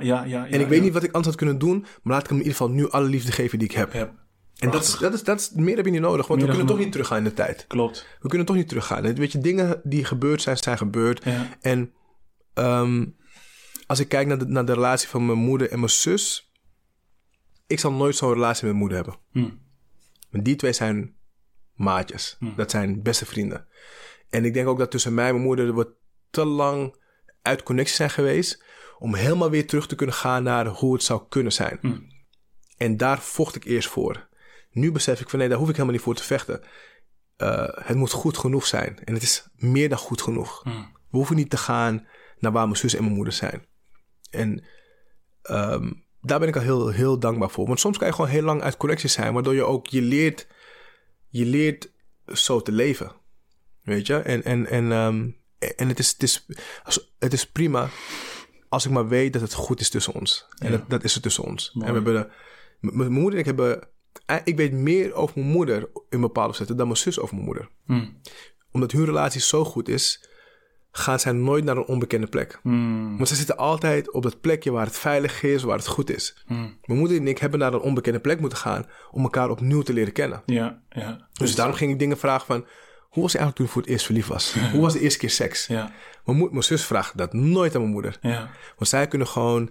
die cultuur behouden die ze altijd hebben gehad... van daar is niks mis mee. En waarom zou iets veranderen als er niks mis is? Ja. Ik heb andere dingen moeten doen. Maar dan kom je dus ook op hele mooie, onverwachte plekken... zoals dat je moeder vertelt dat ze een tatoeage heeft gehad... van een andere man. Dat ze het heeft weggehaald. Mijn moeder heeft een litteken op haar been... waarvan ze ons altijd vertelde... ja, dat was een... Ze zei dat ze zich had verbrand aan een strijkijzer. Een of ander verhaal. Precies, dat heeft ze ons jarenlang verteld. En ineens zag ik, zeg maar, hoe is dat ook weer gebeurd? En toen vertelde ze het verhaal.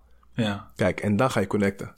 En dan zie je van, je bent natuurlijk ook gewoon een tiener geweest. Ja. Ja, en echt niet vergeten dat het ook echt wel komt door het feit dat jij niet oordeelt.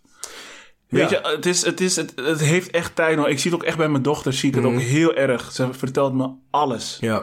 Echt alles. Ik heb nog geen moment het idee gehad dat zij ook maar één keer is tegen me heeft gelogen. Ja. Omdat ze weet, ik oordeel niet. Het is precies. Ja. En dat is dus wat ik bedoel. Maar dat is zo helend voor jouw moeder ook. Dat ze gewoon alles eruit kan gooien. Ja, dat is, ik denk echt. Want ik was niet altijd in staat om dat te doen bij haar. En dan heeft ze ook zoiets van... Ja. Jij bent ook niet rijp genoeg om dit aan te horen. Nee. Het is een wisselwerking. Ja, ik was zo streng voor haar. Ik was zo streng voor haar. Ook als ik er nu terugdenk... Ik kon zo weinig van haar hebben. Oh ja? Omdat ik... Kijk, als je in die fase zit van... Ik ben afhankelijk van je. Ik woon bij je in huis. Ik ben afhankelijk van je. En... dus ik moet wel luisteren. En ik voelde dat, ik had het gevoel dat zij misbruik maakte van haar positie. En op een gegeven moment ga je uit huis en denk van... Oh, jij kan mij niks meer maken. Dus nu als jij iets doet wat lijkt op wat je vroeger deed... Ga ik je gelijk aanspreken. En ik gaf haar helemaal geen ruimte om even uit de slof te schieten. Zodra ze dat deed, was ik gelijk weg. Dus zij moest... op een perfecte rechte lijn lopen bij mij in mijn buurt. Omdat ik zat nog meer dingen van vroeger van... Als jij weer je stem verheft of onredelijk bent of wat dan ook... Zijn niet de consequenties. Zoals zij moest op haar tenen lopen. Precies. Want ik hoef hier niet te zijn meer. Want ik woon nu op mezelf. Ik ben nu een man geworden. Ja, ik hoef hier niet te zijn. En zij voelde dat van... Ik ga mijn zoon kwijtraken als ik me zo blijf gedragen. Ja. Maar wat krijg je dan? Je krijgt een hele kunstmatige band. Want je gaat heel netjes bij elkaar in de buurt zijn. Ja. Dus dan ga je niet... het as van je tong laten zien natuurlijk. Ja. En op een gegeven moment... toen dacht ik van nee, dit is... mijn zus die zei ook van Dwight... jij bent soms zo hard voor mama. Ik was nooit respectloos, maar geen geduld. Als ze ook maar iets verkeerds deed, zeg van oké, maar ik ga naar huis. En dan vond ze me heel koud. Ik zeg maar ik heb geen zin om dit aan te horen. Ik heb geen zin om hier in deze energie te zitten. En dan wist zij niet zo goed wat ze verkeerd had gedaan. Want zij was gewoon nog steeds een moeder die ze altijd was. Alleen hoefde ik nu niet het meer aan te horen, want ik kon gewoon weg. Ja. En toen zag ik dat zij heel voorzichtig met mij was. En dat gaf mij weer een veilig gevoel. Maar kunstmatig veilig gevoel. Want ik zat niet met een authentiek persoon natuurlijk. Ik zat met een persoon die bang was om fouten te maken. En op een gegeven moment dacht ik van... Nee, dat creëert ook afstand. En toen zijn we inderdaad gaan praten. En toen heb ik tegen haar gezegd... wat ik echt van haar vond... vanuit een liefdevolle plek van... Weet je, ik gebruik het voorbeeld vaak van... Je vraagt je moeder of je vraagt iemand €100... en diegene geeft je €50... en je zegt dan... Ja, ik heb €50 te weinig gehad. Totdat je erachter komt dat diegene maar €50 in zijn portemonnee had. Dan is die ene... diegene heeft me zijn laatste €50 gegeven. Dus het gaat om perspectief. Ik heb altijd het gevoel gehad van... ze kan niet communiceren... en dit tekort... totdat ik erachter kwam dat ze alles heeft gegeven wat ze had. En dan verandert je perspectief in een. Mooie metafoor is dit. Dat is een hele mooie metafoor. Dus zo ben ik haar gaan zien. En dat heeft alles veranderd. Dat heeft alles veranderd. Het heeft ons beiden bevrijd. Ja. Mooi. Ik vind het misschien toch nog iets om over te hebben. Want je, als ik het goed begrijp, je bent wat minder... je tolereert wat meer. Ja. Begrijp ik dat goed? Ja, dat is de perfecte omschrijving. Ja, terwijl ik als persoon... Ik tolereer niet veel. En ik zit me af te vragen of dat iets... of het iets verkeerds is. Diep van binnen iets in mij zegt van... nee, het is oké. Als ik dit verhaal zo hoor... dan denk ik van... ja, misschien is dit voor mij ook iets om even aan te kijken. Ja, kijk... Het moeilijke hieraan is natuurlijk... wat ik net ook al zei... je kan een proces niet versnellen. Ja. Kijk, als jij nog niet daar bent met... Stel, je hebt iemand in je leven... en je kan weinig hebben van diegene. Ja. Er moet wel een bepaalde maat van rust zijn... om... dingen te kunnen dragen. En als er nog te veel zit... dan moet dat wel een beetje opgeruimd worden. Ja. Dus ja... ik vind, als je mij zou vragen... moet ik meer accepteren? Moet ik meer ruimte geven voor de ander? Zeg ik ja, zeker. Maar als je dan niet in staat bent om dat te doen... dan is het niet authentiek. Ja. Dan gaat het ook niet werken. Ja. Dus misschien is het moment nog niet daar... om meer te tolereren. Dus... Het is een heel complex iets. Weet je, ik had dit gesprek 10 jaar geleden niet met mijn moeder kunnen hebben. Dan was het geëscaleerd waarschijnlijk. Maar dan was ik gefrustreerd geweest als hij niet gelijk had erkend wat ik voelde. Ja. Was ik weer weggelopen en dacht ik, ik ga naar huis maar. Ja. Dus. Ik hoor je. Ja, het is dubbel. Kijk, we hebben het natuurlijk over de kracht van luisteren. Mm-hmm. Ik vind dat... ik denk dat dat het belangrijkste ding is in mijn leven, in ieders leven. Ja. Ik denk ook dat heel veel mensen in therapie gaan. Omdat ze uit een omgeving komen waarin er geen mogelijkheid is, of dat er niet naar hun geluisterd wordt. Ik denk dat dat de basis is van... dat denk ik. Hè? Ik heb hier geen onderzoek naar gedaan, helemaal niets. Maar dat voel ik zo. Dat mensen in een omgeving komen waar er gewoon geen emotionele veiligheid is. Ja, 100%. Volgens mij, ik zag laatst ook weer cijfers. Ik keek een documentaire op Netflix. En het ging over seriemoordenaars. Mm. En volgens mij waren de cijfers ook dat in die eerste 4 levensjaren als verwaarlozing plaatsvindt. En als we het hebben over luisteren, dan gaat het niet alleen over luisteren met je oren, maar ook iemand zien. Mm. Weet je, ook naar je kind kijken. Jij met je dochter. Ik weet zeker dat als je dochter iets doet, dat ze jou aankijkt van: hey, ik ga iets doen. Ik ga van een bankje afspringen. Iets heel simpels voor ons. Maar ze kijkt naar jou voor erkenning. Als dat te weinig gebeurt, en zeker in die eerste levensfase, ja, dat kan funest voor je zijn. Volgens je hebt dat is een neurowetenschapper, Andrew Huberman. Juist. En die zei volgens mij ook dat als je dat hele grote verwaarlozing eigenlijk nooit meer te corrigeren is in de eerste 4 levensjaren. Precies. Dat je nooit meer echt sociaal zou worden. Dat je altijd problemen zou hebben met het opbouwen van relaties. Met het onderhouden van relaties. Omdat dat zo belangrijk is voor je zelfvertrouwen, voor je erkenning. Dus op het moment als ik verwaarloosd ben, als er niet naar me is geluisterd, in de breedste zin van het woord, en ik bel jou en jij neemt niet op, dan worden gelijk dingen getriggerd van, zie je, hij wil me niet spreken. Ja. Terwijl nu denk ik van, hij is aan het werk. Hij is met zijn dochter. Hij is whatever. Hij heeft even geen zin om me op te nemen. Mm. Maar als dat mijn achtergrond is, is mijn hele interpretatie anders van het feit dat jij niet opneemt. Yeah. En nu bel jij een paar uur later terug en ik ben helemaal opgefokt. Mm. En ik ga het gesprek in met zware energie. Jij denkt van, hey, ik was met mijn dochter, man. Yeah. En nu hebben wij ruzie. Zo simpel kan het zijn. Yeah. Ja, dus daarom is naar het luisteren is zo essentieel. Ja. Je gehoord voelen en echt de tijd nemen om, als iemand je iets vertelt, dat je diegene aankijkt. Mm. Als diegene iets vertelt, hoe saai je het ook vindt, maar als je ziet dat het voor diegene heel belangrijk is om te vertellen, probeer echt contact te maken. Echt te kijken van, oké, ik hoor je. Mm. Weet je, dus dat is, ik merk dat voor mensen zoveel doet. Ik weet ook zeker met jouw dochter, wat je zegt van, ja, ze kan heel eerlijk zijn naar mij. Dat heeft niet alleen te maken met het feit dat jij tegen haar zegt van, je kan alles tegen me zeggen. Ik hou van je, je kan alles vertellen, ik ben je vader, weet je.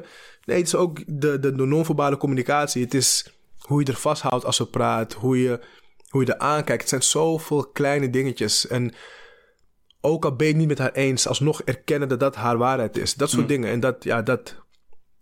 In onze Surinaamse gemeenschap is dat soms anders, omdat wij vaak een overlevensopvoeding krijgen, weet je. Want zeker vroeger waren er veel kinderen, misschien een gebroken gezin. Dus ja, er is even geen tijd om naar jouw verhaal te luisteren. Maar ik ga ervoor zorgen dat je hebt gewoon kleding, je hebt eten, een dak boven je hoofd. Dat is hoe ik ga laten zien dat ik van je hou. Mm. Maar dan mis je toch dat hele fijne. Mm. Dat is je oogcontact. Even zitten, met z'n tweeën, luisteren. Hoe was je dag? Dat missen we. Dat hebben we vaak wel gemist. Als ik kijk in mijn familie, naar mijn nichten, neven. Ja, dat was niet de norm. Ja. Wij vonden dat heel Nederlands, om het zo te zeggen. Ja. Wij vonden dat echt iets, maar dat is Nederlands. Ja. Weet je, dus alsof het bijna iets fouts was. Ja. Terwijl nu denk ik van, nee, dat is iets menselijks. Mm. Weet je, het is... als je heel ver terug gaat naar onze Afrikaanse cultuur. Wij hebben een orale cultuur. Wij vertellen verhalen. En wat gebeurt er op het moment dat iemand verhalen vertelt? De rest luistert. Dus het zit zo erg in onze cultuur eigenlijk, maar in onze opvoeding is er een disconnect ontstaan. Dat we niet meer naar elkaar zijn gaan luisteren. Dat er een soort van, oké, we gaan zenden en jij volgt. Klaar. Ja, dan... Een soort dictatuur. Exact. Is... even terug bij wat je zei over... We zitten in een soort van overlevingsstand. Mm-hmm. Kijk, als je in een overlevingsstand zit en je zegt van... luister, ik wil naar je luisteren, maar daar heb ik nu geen tijd voor. Ja. Is er heel iets anders dan... je moet dit doen omdat ik dat zeg. Omdat ik dat zeg, ja. Dat zijn 2 verschillende dingen. En ik denk dat de perceptie van liefde... die wij hebben meegekregen... ook heel anders is. En vaak worden we opgevoed... Ik zie daar ook een verschil tussen opvoeden en verzorgen. Maar we worden opgevoed met allerlei overtuigingen, principes, normen en waardes die niet van ons zijn. Ja. Ik denk dat dat juist maakt dat wij het gevoel van niet goed genoeg hebben. Omdat wij dingen dragen die niet bij ons horen. Exact, 100%. Ik zie dat zeker bij mijn moeder, bij ons in het gezin. Omdat inderdaad, als ik ervoor zorg dat je in een huis woont waar het veilig is, dat er altijd te eten is, dat je naar school kan gaan. Mm.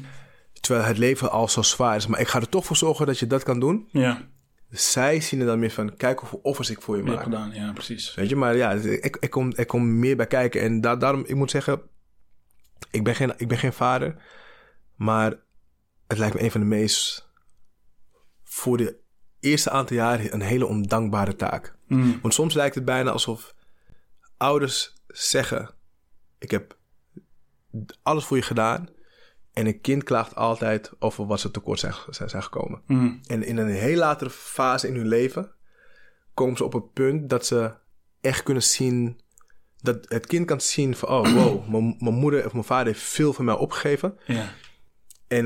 En de ouder ziet, oh, ik word eindelijk gewaardeerd voor wat ik heb gedaan. Maar dat is vaak in een hele latere fase in hun leven. Als je het geluk hebt, hè? Als je het geluk hebt, inderdaad. Want dat is ook een heel goed punt. Als je geluk hebt. Niet iedereen die maakt het mee. Nee.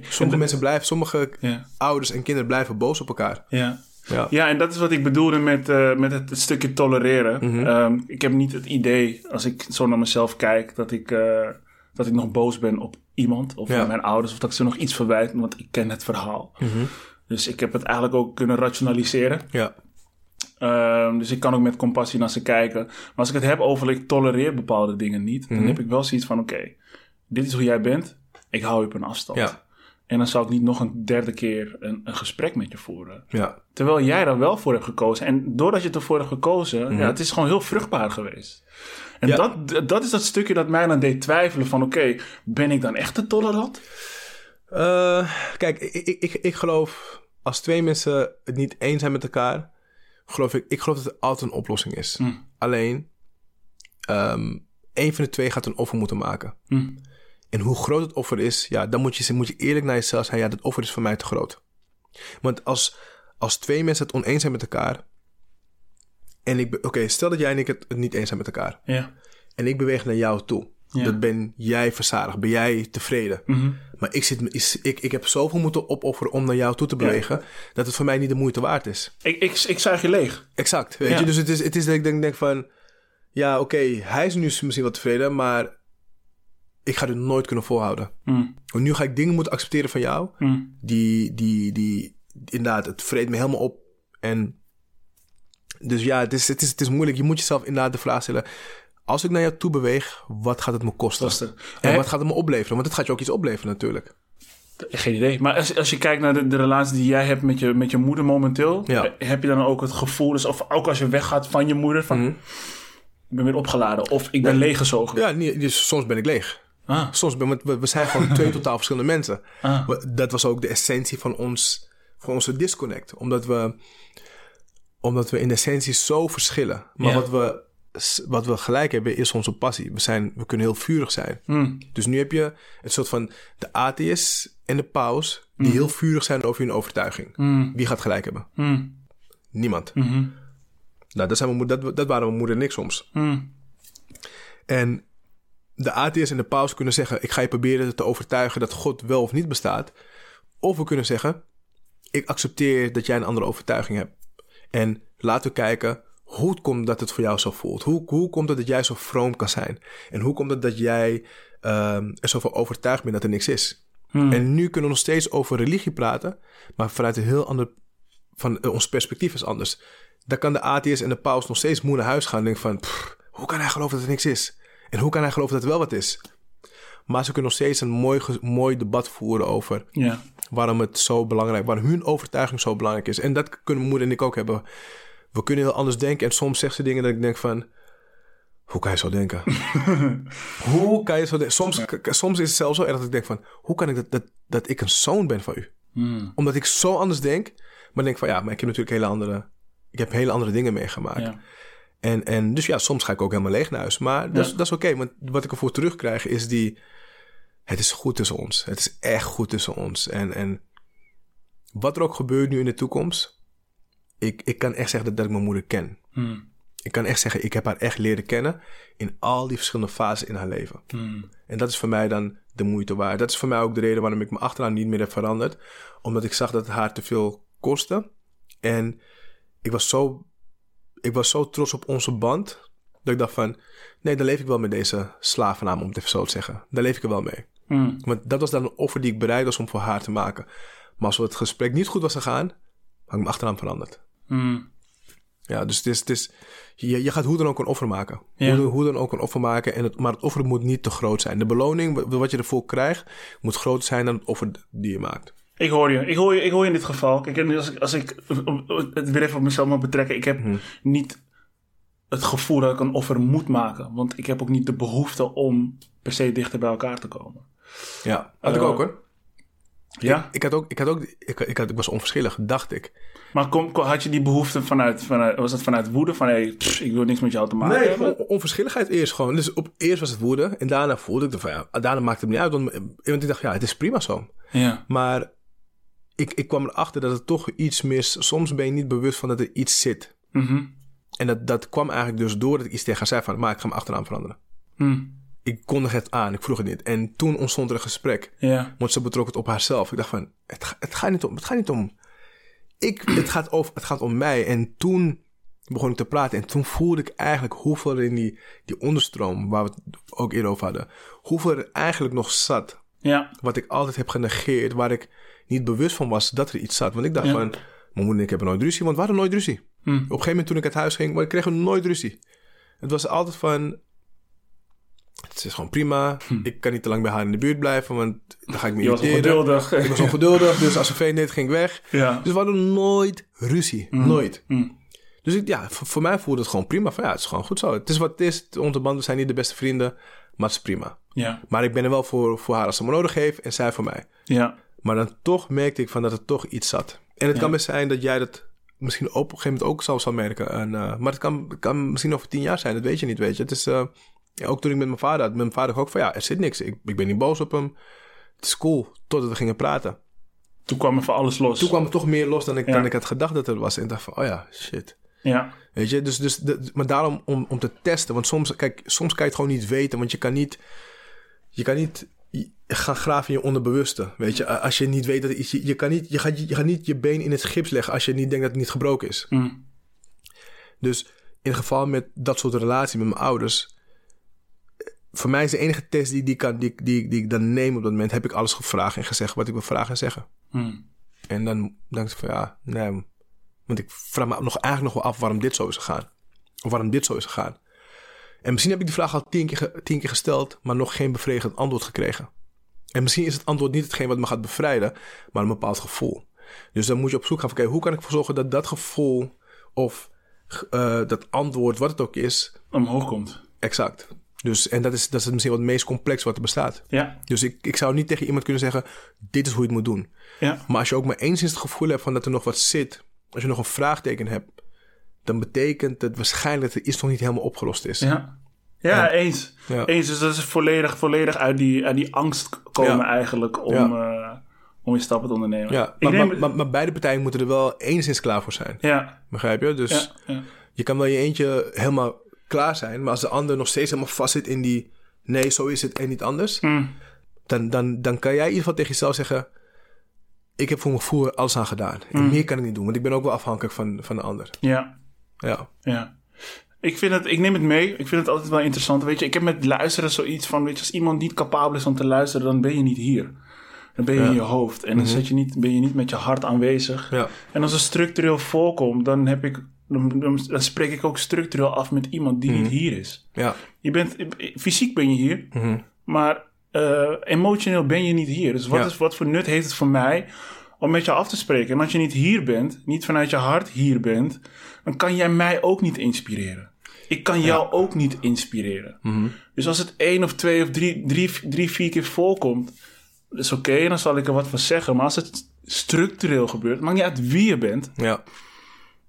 en ik zeg er wat van en je kiest ervoor om het niet aan te horen of om wat reden ook, dan heb ik wel zoiets van, ja, dan is deze relatie voor mij zinloos. Als ik ook niet met je kan lachen of ook niet met je uit kan gaan of whatever, for whatever reason. Ja, nee, snap ik. Maar dan is wel de vraag, heb je, want inderdaad van als je de ander probeert te laten luisteren, wat er kan gebeuren is natuurlijk, er ontstaat een dynamiek. Van jij gaat praten en je hoopt dat de ander luistert. Ja. Oh, je luistert weer niet. Ja. Oké, ik ga weer praten, ik hoop dat je luistert. En op een gegeven moment blijf je soort van hetzelfde doen. Ja. En je hoopt op een andere uitkomst. Ja. Misschien is de juiste manier wel iets totaal wat anders doen. Ja. Maar ja, wat dat is, dat is natuurlijk de hamvraag. Dat is de sleutel tot het antwoord. Ja. Want misschien is het niet praten. Misschien is het gewoon zeggen wat je van diegene vindt. En zeggen van, weet je, ik hou van je en het maakt me allemaal niet meer uit. Het is voor mij niet interessant dat je anders denkt of dat jij dit vindt. Ik begrijp waar je vandaan komt. Soms is dat het, maar soms is dat het ook niet. Het is een heel complex iets. Ja. Maar ik weet dat ik iets anders moet. Ik had met mijn moeder moest ik iets anders doen om haar te laten luisteren. Ja. Ik moest in plaats van zeggen hoe ik me voelde, moest ik haar vragen stellen over wie zij was. Ja. Dat heeft bij mij gewerkt. Ik ging gewoon vragen, wie ben je? Wie ben je? Hoe was je toen je 14 was? Hoe was je toen je 18 was? Dus, en zo kreeg ik eigenlijk antwoord op mijn vraag, op de vraag die ik stelde van, oké, wacht even. Nu ik je heb leren kennen, weet ik waarom je zo naar mij deed. Dus zo ben ik op mijn antwoord gekomen. Niet door te zeggen hoe ik me heb gevoeld. Klopt. Want dat werkt niet, want dan ging ze dicht. Prachtig. Ja, prachtig. Nou, dit is inspirerend. Weet je, wat jij zegt, iedereen heeft een aandeel in een bepaalde dynamiek. Ja. En dat moeten we gewoon niet vergeten. Ja. Even weer terug naar het onderwerp. Heb je zelf ook wel eens misbruik gemaakt van de skill? Het luisteren. Het is een soort charmante skill eigenlijk ook, hè? Ja, nou ja. Ik weet bijna zeker van wel. Want als ik een zoon zou hebben en hij zou me vragen, pa, wat is welke skill moet ik hebben om vrouw te versieren? Ja. Dan zou ik zeggen, luisteren. Ja. Als jij in staat bent om goed te luisteren, dan sta je eigenlijk met 2-0 voor. En ik merkte dat op jonge leeftijd, natuurlijk al, dat ik kan goed onthouden. Dus als je die combinatie hebt van dat je dingen goed kan onthouden. Het is niet dat ik het soort van ging inzetten, maar het was wie ik was. Maar het werkt wel in mijn voordeel. Dus als ik dan iemand leerde kennen en je komt terug op iets wat je in een eerder gesprek hebt gehad, en diegene is helemaal verbaasd dat je het hebt onthouden. Je lijkt dan veel meer involved dan dat je misschien daadwerkelijk bent. Maar het is gewoon wie je bent. Maar ik wist dus niet zo goed hoe ik daarmee moest omgaan. Ik dacht, maar moet ik nu dan iets niet vragen om, zeg maar, diegene niet... Ja, hoe kan ik het uitleggen? Moet ik dan nu bewust iets niet vragen om diegene niet het gevoel te geven dat ik haar leuker vind, dat ik haar daadwerkelijk vind? Ja, want als je het bewust wel gaat vragen, dan... Als ik bewust wel ga vragen, maar ik dacht, maar het is wel wie ik ben. En ik ben nieuwsgierig naar... Dus, dus ik wist niet zo goed hoe ik daarmee moest omgaan. Dus is het misbruik? Dat is een goede vraag. Laten we eerlijk zijn. Je hebt vast wel een keer gedate met een dame. Waarin zij de zender was en jij was de ontvanger. Ja. Waarin jij zoiets had van, ik ontvang nu wel heel veel. Maar ik vind je wel aantrekkelijk. Ja, nee, 100%. Snap je? Maar dan doe je gewoon... Dan ga je Dwight zijn, zeg maar, om zo. Dus je gaat gewoon de dingen vragen die je normaal gesproken ook zou vragen aan iemand die je meer dan interessant vindt. Alleen daar, ik weet wat het effect is. En misschien met deze vrouw is het voor mij, is het voor mij alleen iets fysieks. Ja. Voel ik alleen een seksuele aantrekkingskracht. Ja. En ik van, ik voel me seksueel tot je aangetrokken. Ik zou geen relatie met je willen. Maar ik weet wel hoe ik je moet versieren. Dus... Ja, dan ga ik mijn wapens inzetten, om het even zo te zeggen. Dan ga ik mijn wapens inzetten door een gesprek met je aan te gaan. En ik heb mezelf heel vaak de vraag gesteld, maak ik nu misbruik voor de skills die ik heb? En het antwoord is dan aan de ene kant ja, ik maak daar misbruik of gebruik van. Want ik krijg daardoor wat ik wil. Ja. Maar hoe zou ik het anders moeten doen? En daar weet ik tot de dag van vandaag... zou ik aan die Dwight geen antwoord kunnen geven. Hmm. Ik weet niet hoe ik het anders zou moeten doen. Maar oké, ik snap wat je bedoelt. Maar het gaat dan toch niet per se om de skill... maar het gaat om de intentie. Dus als jij een date hebt met een dame... en je komt er in die date... kom je er in principe al achter van... oké, op mentaal niveau, het is hem niet. Mm-hmm. Je praat te veel of whatever. Ja. Je hebt het over dingen die mij niet interesseren. Ja. Maar als je zoiets hebt van... je bent wel aantrekkelijk... en je bent op dat moment opgewonden... je bent geil... en je hebt zoiets van, ja, maar ik wil gewoon seks met jou. Ja. Ja. Als je met die intentie dan door gaat luisteren... om uiteindelijk seks met diegene te willen... dan zeg ik, ja, je bent dat is misbruik. Ik zou misbruik dan vinden als ik je misleid tot iets... Wat ik niet wil geven. Dus maar je bent toch aan het misleiden? Nee, ik zou misleiden eerder vinden als zij zou zeggen... ik vind je interessant en het lijkt me... ik zou meer van je willen hebben dan alleen... seksueel aspect. Ja. En als ik dat zou zeggen, ja, ik ook. Ja. En dan ga ik mijn skills inzetten om dat aan te vullen. Ik hoor je. Maar als ik gewoon eerlijk ben van, dit is wat ik wil. Ja. Ik hoef niet meer dan dit. Ik hoor je. Dan geef ik jou de ruimte van, je weet waar ik sta. Ja. Maar ik ga wel mijn skills inzetten. Ja, ik hoor je. Dus daar zit voor mij, zeg maar, het verschil in. Ja. Ik wil niet misleiden door je iets voor te houden wat niet echt is. Ja. Ja. Dus en dat is de afspraak die ik dan met mezelf maak. Want ik heb me die vraag inderdaad afgesteld. Van, ja, mag ik dan wel geïnteresseerd doen... aangezien ik niet meer van haar wil dan alleen het seksueel aspect? Ja. Ik dacht, oké, het voelde ergens een beetje fout... omdat ik voelde van dat ik alsof ik een voorsprong had, weet je? Ja. Toen dacht ik, oké, om dat te compenseren... moet ik in ieder geval eerlijk zijn wat mijn intenties zijn. Mm. Ik mag je dan niet misleiden van... ja, ik ben uit op iets serieus. Ja. Want dat zou voor mij dan fout voelen. Mm. Maar ik kan me heel goed voorstellen... dat sommige vrouwen wel het gevoel hebben gehad. Ja, nee, niet voorstellen. Ik weet voor een feit dat sommige vrouwen het gevoel hebben gehad... wat zeiden van ja, maar je geeft gemengde signalen. Je bent wel eerlijk over wat je wilt... maar vervolgens ben je heel geïnteresseerd. Of dan stel je vragen en dan... Ja. En dus daarom ook de vraag... maar hoe moet ik het anders doen? Dan moet ik dan wat klootzakkerig doen? Zeg maar, zodat moet ik dan wat killer zijn? En wat is dan het gemengde signaal precies? Nou, aan de ene kant zeg ik...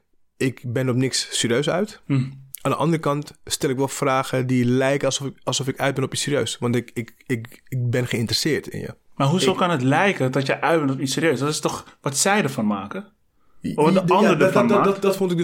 Dat vond ik dus ook vroeger... Ja. Maar nu besefte ik, naarmate ik ouder werd... besefte ik van... ja, maar ook ik draag een bepaalde verantwoordelijkheid daarin. Mm. Want als ik weet... dat degene daar gevoelig voor is... en ik doe gewoon... maar ik ben gewoon mezelf... dan moet ik misschien wat gas terugnemen. Mm. Dan moet ik misschien de ene vraag van... hey, hoe is je sollicitatiegesprek gaan? Misschien moet ik die niet stellen. Ja? Ja, en nogmaals, ik vond ook vroeg van... nee, ik ben eerlijk geweest, ik heb gezegd wat mijn intenties zijn... dus de keuze is nu aan jou. Maar als je ziet dat diegene met ogen open... vol ervoor gaat, hopen dat het toch wat gaat worden... want ik creëer wel een warme en veilige situatie... dan moet ik misschien ook bij mezelf gaan denken... misschien moet ik daar iets meer gas terugnemen. Ja, er valt voor beide wel wat te zeggen... want ja. Als je vanuit mijn hart vraagt... Ben ik goed bezig geweest of ben ik fout bezig geweest? Dan denk ik van nee, ik ben goed bezig geweest. Want ik heb duidelijk aangegeven wat mijn intentie is. Mm. Maar uiteindelijk moet je ook gewoon naar de gevolgen kijken. Van ja, maar als je steeds hetzelfde ziet... Wat is de constante factor? Dat ben ik. Dus dan moet ik iets veranderen. Dus daarom dacht ik ook van ja... Maar waarom verander jij het en waarom niet die ander? Want het gebeurt bij die ander, niet bij jou. Omdat ik als je met mensen te maken hebt... draag je ook verantwoordelijkheid voor de ander. En niet dat de ander een kind is of een baby is... maar als jij ziet dat je in een emotioneel stabielere positie zit... Mm-hmm. Je zit in emotioneel in een... Het is bijna hetzelfde als een verslaafde... die alcohol koopt. Mm-hmm. Je kan zeggen, ja, zijn verantwoordelijkheid, weet je. Ik verkoop gewoon alcohol, hij of zij wil het. Mm-hmm. Maar ik kan ook zeggen van... hey, ik zie dat je... niet in staat bent om de juiste keuze voor jezelf te maken. Want je bent verslaafd. Je bent onder invloed. Je kan niet meer rationeel nadenken. Je bent een volwassen man of een vrouw. Maar ik draag ook de verantwoordelijkheid... als een mens zijnde... om dan toch het gesprek met je aan te gaan van, hey, luister, ik zie dat dit gebeurt. Misschien is het niet verstandig. Kijk, als diegene uiteindelijk naar een ander gaat en dan iets anders koopt, weet je, dan oké, cool. Maar dan, ik vind dat ik misschien toch de extra effort moet nemen om toch weer het gesprek aan te gaan. Dus als ik dan, op een gegeven moment zag ik van, ook al ben ik eerlijk geweest over wat mijn intenties zijn, ik zie diegene toch erin slipt. Dan moet ik misschien weer het gesprek aan gaan van, oké, ik voel dit, ik zie dit bij jou.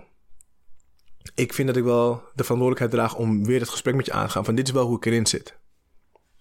En dat vond ik in het begin lastig. Omdat ik eerst dacht van, ik heb al gezegd wat mijn intenties was. Dus het is nu aan jou. Maar als je ziet dat het niet doorkomt bij de ander. Dan geef ik blijkbaar toch gemengde signalen. Of mijn signalen worden gemengd geïnterpreteerd. Ik wou net zeggen, precies. Ja. Zijn twee verschillende dingen. Dat zijn twee verschillende dingen. Maar ik merkte dat het mij ook beter deed. Mm. Het deed mij ook beter om dan toch weer het gesprek aan te gaan. Toch weer helder maken van waar we zijn. Ja. Van, dit is wel waar we zijn. Ja, want ik zie dat je gaat naar een plek toe waar ik niet heen ga. Nee, dat zullen elkaar niet ontmoeten. Exact, dus ik wil je toch even laten zien van, dit is waar we zijn. Ja. En dat heb ik echt moeten leren. Omdat ik verschool me al die tijd gewoon van, nou, maar ik ben eerlijk geweest. Mm. Maar dat is soms niet genoeg. Nee. Want het leven is namelijk niet zo zwart-wit. Ja. Van, als je één keer iets hebt gezegd, dan is het voor een ander duidelijk. Mm. Want ja, in je hoofd is het duidelijk, maar je hart is doof, blind. Die gaat alleen maar af op gevoel. Ja. Dus als ik je dat gevoel geef, en je wil dat, dan wordt het hoofd uitgeschakeld. Mm. Dus dan vind ik, als ik nog helder kan nadenken, vind ik dat ik degene dan wel duidelijk moet maken van, hey, dit is wel waar ik zit. En ik heb het gevoel dat jij misschien toch een andere kant op gaat. Ja. Kijk, en daarna kan ik niks meer doen natuurlijk. Mm. Maar dat heb ik wel moeten leren, ja. Dus daarom vind ik het zo moeilijk van, maak je misbruik van je skills. Nee, maar ik vind wel dat ik een grotere verantwoordelijkheid draag in sommige situaties. Dus dat is denk ik het beste antwoord wat ik kan geven. Ja. Mooi, hè? Want hoe is het voor jou dan? Hoe is het voor jou? Want ja, ik ben misschien wat zwart-witte daarin. Mm-hmm. En ik moet het ook even terugluisteren om even te checken van, oké, wat is er nou precies gezegd? Ja. Maar ik ben wel zo van, als ik geïnteresseerd ben in iemand, mm-hmm, of in hoe de sollicitatie is geweest, dan is het aan de andere persoon, mm-hmm, hoe zij het interpreteert. Ja. En hoe de andere persoon het interpreteert, mm-hmm, is de andere persoon zijn verantwoordelijkheid om daarmee om te gaan. Ja. Het is niet mijn verantwoordelijkheid. Want op het moment dat ik mijn verantwoordelijkheid maak, dan is het niet meer van haar. Dus dan kan ze er niet meer mee omgaan. Dus dan neem ik een stukje verantwoordelijkheid van haar over dat niet van mij is. Zo zie ik het. Dus ik zal denk ik niet, misschien op het moment, hè, maar nu ik het vanuit een helikopterview bekijk, zal ik niet zo heel gauw zeggen van, als ik jou ga vragen op die sollicitatie, wat gaat het met jou doen? Ja. Want wat het met haar gaat doen is niet mijn. Nee, klopt. Het is niet van jou, maar het is wel van jullie. Want op het moment dat je een connectie met iemand aangaat, hoe oppervlakkig de connectie ook is, mm-hmm, je hebt jouw gedeelte, je hebt haar gedeelte, maar je hebt ook iets wat je samen hebt. Mm-hmm. En de relatie. De relatie, inderdaad. En je kan dan nog steeds, want je wilt natuurlijk gewoon jezelf blijven. Mm-hmm. Als je bent een nieuwsgierig persoon van aard. Mm. Dus die vraag, die wil je gewoon stellen. Dat is gewoon wie je bent. Mm. Maar je weet wel wat de gevolgen daarvan zijn bij degene. Want diegene interpreteert dat als van, hij is echt geïnteresseerd in me. Mm-hmm. Ondanks dat hij zei dat hij niks meer wilde, lijkt deze vraag er niet op. Mm. Dan kan je twee keuzes maken. Of je stelt die vraag niet. Mm-hmm. Dat is, maar dan ga je heel ver van jezelf afstaan. Mm-hmm. Of je laat het nog op een, als je ziet dat ze afgeleid naar een plek waar jij niet heen gaat, toch één keer duidelijk maken van, weet je, ik merk dat we misschien verschillend in de situatie staan. En we hebben dit gesprek eerder gehad, maar ik wil even checken hoe jij het ziet. Ja. Dus dan kunnen we alsnog onszelf blijven en alsnog die vraag stellen. Maar alsnog helderheid creëren voor ons. Dan neem je niks van haar verantwoordelijkheid af. Mm. Maar je hebt het wel over jullie. Ja. Dus dat is hoe ik het heb. Hoe ik het probeer op te lossen. Ja. Maar dat heeft jaren geduurd. Mm. Jaren geduurd, omdat ik dacht ook van, ik heb je al gezegd waar ik dacht. Ja, dus je houdt je ook, je draagt ook een verantwoordelijkheid voor de relatie. Exact, ja. Ah. Maar ja, dus ik ontneem haar niet van haar kracht. Ik ga haar niet als een klein kind behandelen waarvoor ik moet zorgen. Mm. Maar ik heb het over onze relatie. Mm. Weet je, dus zo heb ik het dan proberen te zien. En nogmaals, dat is ook niet altijd de sleutel, hoor. Want zodra emoties zijn, worden dingen complex. Ja. Maar ik wil in ieder geval tegen mezelf kunnen zeggen... oké, voor mijn gevoel heb ik er alles aan gedaan om het helder te houden. Helder, ja. En dat is het enige wat je kan doen. Ja, en daarna is het echt veranderd. Ja, maar die is volwassen. Ik wil even iets voorlezen, iets korts. En ik ben benieuwd hoe dat met jou resoneert. Want dit is wel iets dat ik zelf heel belangrijk vind. En dan heb ik het voornamelijk over van het hoofd naar het hart. Ja. Ik denk dat er veel vanuit in ons hoofd zitten. Want ik geloof dat het hart de poort is naar je ziel. Mm-hmm. En van daaruit kom je bij het bewustzijn. En in die staat ervaar je dat alles één is. Als je hart is afgesloten, dan kan niks je inspireren. Want het raakt je ziel niet, maar het hoofd. En hetgeen dat jij dan tot je neemt, zal je alleen maar gebruiken als voeding voor het ego. Waarom ik dit ook zo zeg, is omdat ik wil er naartoe dat wij weer weten wat het is om te luisteren vanuit het hart. Mm-hmm. Weet je, ik wil ook geen sales pitch geven van... oké, als de ander praat moet je doorvragen... of moet je zo doen, moet je dit zeggen... moet je zo reageren... om diegene maar voor je te winnen... of moet je deze houding aannemen. Want dan luister je niet vanuit je hart. Ja. En die nieuwsgierigheid en die intentie waarmee je luistert... is niet vanuit liefde, maar vanuit angst. En als we met z'n allen zouden luisteren om geïnspireerd te worden... ja, dan komt er zo ontzettend veel creativiteit los. En ik weet 100% zeker dat er alleen maar liefde zal vloeien. Ja, 100%. Hoe resoneert dat met jou? Ja, mooi. Ik had afgelopen avond toevallig, dat ging een beetje hierom. Was met werk hadden we met een collega hadden we een gesprek. Ik kon kiezen... Er waren 2 pillen die je kon innemen. Je moest een keus maken. En de ene pil zorgde ervoor dat je je interne wereld door en door zou kennen. Mm. De andere pil zorgde ervoor dat je externe wereld door en door zou kennen. Mm. En er werd gevraagd van welke pil zou je dan innemen. Het is natuurlijk... Het is een lastige vraag, hypothetische vraag natuurlijk. Ik weet ook nog niet wat ik zou zeggen. Het is een hele lastige. Ja. Maar ik koos dus voor de externe. Okay. Ik koos voor de pil die ervoor zorgde dat ik de externe wereld door en door zou kennen. Mm. Omdat ik dacht... als ik de externe wereld door en door ken... dan ken ik mezelf ook. Mm. Omdat ik... door het luisteren naar anderen... dat zijn de momenten dat ik de grootste stap heb gemaakt... in mijn zelfontwikkeling. Mm. Want het werkt altijd als spiegels. Weet je, als ik iemand voor me heb... of iemand geeft me, als ik iets vertel... en iemand geeft me een bepaalde blik... en denk ik van, oké, dit raakt diegene. En dan ga ik vragen, waarom raakt diegene? Hmm. Of als iemand mij iets vertelt over mij... over een blinde vlek van mezelf. Dus het luisteren is zoiets... los van dat het de ander... een gevoel geeft van gehoord zijn... is het voor jou de grootste beloning. Hmm. En ik denk dat mensen zijn... zijn filantropisch, maar ook weer niet. Want we doen... alleen maar dingen als het ook iets voor ons kan betekenen. Wat helemaal niet erg is. Mm. Want als ik geld geef aan een goed doel... dan lijkt het een liefdadigheidsdaad. Alleen, ik krijg er ook een goed gevoel van. Mm. Dus iedereen wint. Dus luisteren is voor mij wel echt... een concept van iedereen wint. De ander voelt zich gehoord... en ik leer wat over mezelf. Mm. En ik groei in mezelf. Dus als ik tussen die 2 pillen zou moeten kiezen... mijn interne wereld volledig kennen... of de externe wereld... kies ik toch voor de externe wereld. Mm. Omdat de externe wereld gaat me meer over mij vertellen... dan mijn interne wereld. Mm. Dat denk ik. Ja. Wat zou jij doen? Ik weet het niet. Ik weet het niet. Ik denk toch eerder interne wereld. Mm-hmm. Want alles zit in jou. Dus in principe denk ik ook dat het bijna hetzelfde is. Hè? Wat extern is ook intern. Ja, oké. Maar stel dat je... In een super hypothetisch. Mm-hmm.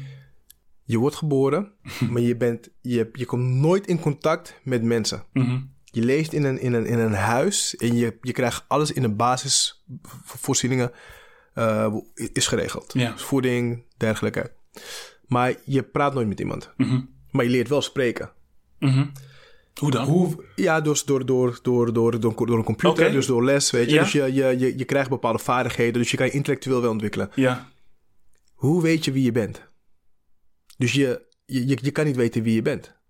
Want je weet niet of je een agressief persoon bent of een lief persoon bent. Want dat is altijd in relatie tot een ander. Mm-hmm. Want mijn agressie wordt opgemerkt door een ander. Mm-hmm. Want als ik in mijn eentje ben en ik ben agressief, kan ik niet weten of... Het is hetzelfde van, ik kan alleen maar weten of het warm of koud wordt als er een status quo is. Mm-hmm. Als het 0 graden is en we gaan naar -2, dan voel ik dat omdat het 0 graden is geweest. Mm-hmm. Als het altijd -2 is, dan voel je het. Als het altijd -2 is, dan weet ik niet of het warm of koud is. Dit is gewoon wat het is. Ja. En ik heb het gevoel dat je interne wereld door en door kennen. Wat weet je dan eigenlijk? Niks. En als je externe wereld kent, is van, je ziet de reacties op jou. Dus dan denk ik van, oh, dan is dat blijkbaar Big Ben. Dat maak je ervan. Dus als jij zegt, oké, de reacties van de externe wereld vertellen wie ik ben. Dan maak jij ervan dat is wie jij bent. Ja, kijk, als er geen externe wereld is, is er nog steeds een bewustzijn. Zeker, maar hoe kan je bewust zijn van dingen als er niks externs is? Hoe kan je bewust zijn van dingen als er niks extern is? Als je nergens bewust van... Het is een hele lastige... Het is eigenlijk een beetje de vraag... Nature, nurture. Wat is dominant? Mm-hmm. Weet je, want inderdaad... Als je zegt van mijn interne wereld... Dat is misschien mijn nature. Ja. En nurture, dat is mijn opvoeding, mijn omgeving. Ja. Wat heeft me meer gemaakt door de persoon die ik nu ben? Mm-hmm. Is het mijn aanleg, mijn neiging? Is het mijn neiging tot? Mm-hmm. Of is het mijn opvoeding? Aha, dus ik begrijp het. Dus in principe als je zegt ik kies voor extern... Mm-hmm. Dan kies je daarvoor omdat je dan meer en duidelijker meegeeft wie je bent. Voor mijn gevoel wel, ja. Oké, en dat is mijn volgende vraag aan jou. Ja. Waarom interesseert het je wie je bent? Omdat ik met mensen te maken heb. Dus het is voor mij heel belangrijk om te weten wie ik ben. En het zou heel mooi zijn om te kunnen zeggen... het boeit me niet wat mensen over me denken. Nee, maar het boeit me heel erg wat mensen over me denken. Ja. Want we zijn nou eenmaal kuddedieren. Ja. Weet je, we leven in gemeenschappen. Het is daarom, voor ze zeggen ook van... gepest worden... gaat terug naar een oergevoel van... buiten de kudde worden geplaatst. Mm-hmm. En als je buiten de kudde wordt geplaatst, ga je dood. Mm-hmm. Dat zie je met kuddedieren. Mm-hmm. En gepest worden, word je uitgesloten. Je wordt van de groep gestoten. Mm-hmm. En daarom is het voor mij heel belangrijk om te weten wie ik ben... wat jij van me vindt. Mm-hmm. Want dan kan ik mijn gedrag aanpassen... als mijn gedrag asociaal is. Want zodat ik binnen mijn familie pas... binnen mijn gemeenschap pas... binnen mijn vriendengroep pas... of in welke kring ik ook leef. Mm-hmm. Dus daarom is het heel belangrijk voor mij... wat mensen van me vinden. Maar, nu terugkomt op jouw punt... je interne wereld zorgt wel voor... dat je... niet te veel aanpas naar wat mensen van je vinden. Dat zorgt ervoor dat je wel soort van dicht bij jezelf blijft. Dus daarom is het ook echt een hele moeilijke vraag... welke van die twee pillen kies je? Want je hebt beide natuurlijk nodig. Want je interne wereld zorgt ervoor dat je dicht bij jezelf kan blijven. Ja. En je externe wereld zorgt ervoor dat je je aanpast. Zodat je niet asociaal wordt en niet alleen maar aan jezelf denkt. Het moet een beetje in balans blijven. Het moet in balans blijven. Ja. Dus daarom is het ook zo'n hele lastige vraag. Weet je, waar er geen goed of fout op bestaat. Maar... Nee. Je hebt beide elementen nodig, maar ik vind het heel belangrijk wat mensen van me vinden. En sommige mensen vinden het belangrijker, sommige mensen vinden iets belangrijk, maar niemand vindt het onbelangrijk. Nee, maar dat klopt. Ja. Kijk, mensen ook niet zeggen van het boeit me niet wat iemand van me vindt, want ik vind dat ook heel belangrijk, want jij bent ook mijn spiegel. Ja, precies. Maar ik weet ook wel dat heel veel mensen gewoon geconditioneerd zijn.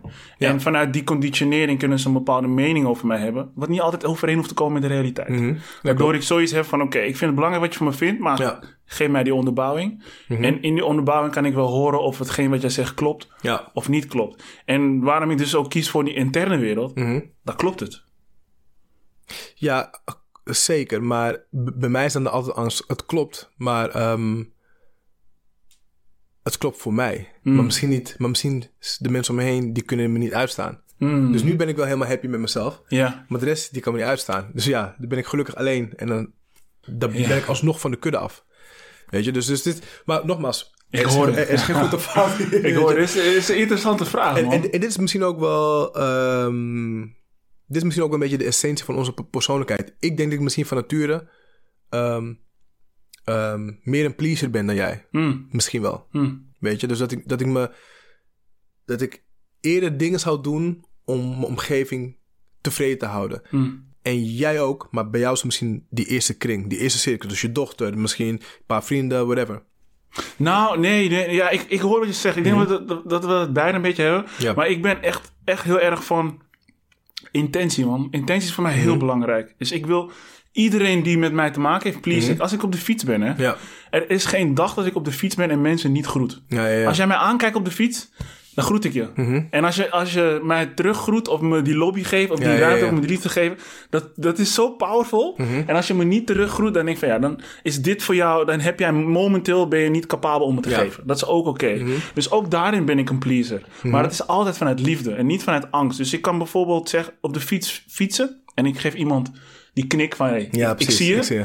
En diegene geeft mij die knik niet. En als ik op dat moment denk van, hè? Hoezo geef je mij die knik niet? Dan deed ik het waarschijnlijk vanuit angst. Maar ik doe het vanuit liefde. Dus als je het me niet kan geven, denk van whatever. Ja, prima, precies. Ik heb het je nu gegeven. Ik geef het je morgen weer. Ja. Ik moet even zeggen, ik ga altijd. Ik heb een vaste koffieshop. Ja. Waar ik zo nu en dan mijn jointjes haal. Mm. En er werken iets van 4 mensen daar zo. Met 1 dude heb ik altijd een goede klik. Als ik hem zie, je voelt die broederschap. Ja, precies, maar er is 1 man, daar heb ik helemaal niets mee. Hij maakt geen contact. Hij geeft je je joint en klaar. Maar altijd als ik wegga, groet ik hem. Ja. En ik weet ook, hij gaat me waarschijnlijk niet teruggroeten. Hij zit niet op te wachten. Nee. Ja. En als het een keertje gebeurt, denk ik van oké, fijn. Mm-hmm. Maar dat is wat ik probeer. Dus ik ben ook een pleaser. Mm-hmm. Ja, precies. Maar ik hoef niks van hem. Omdat ik weet, hij kan mij niet hij heeft het niet om te geven.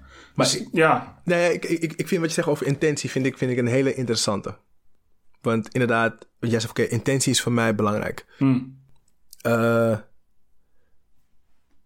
Als we teruggaan, oké, stel dat jij en ik een discussie hebben.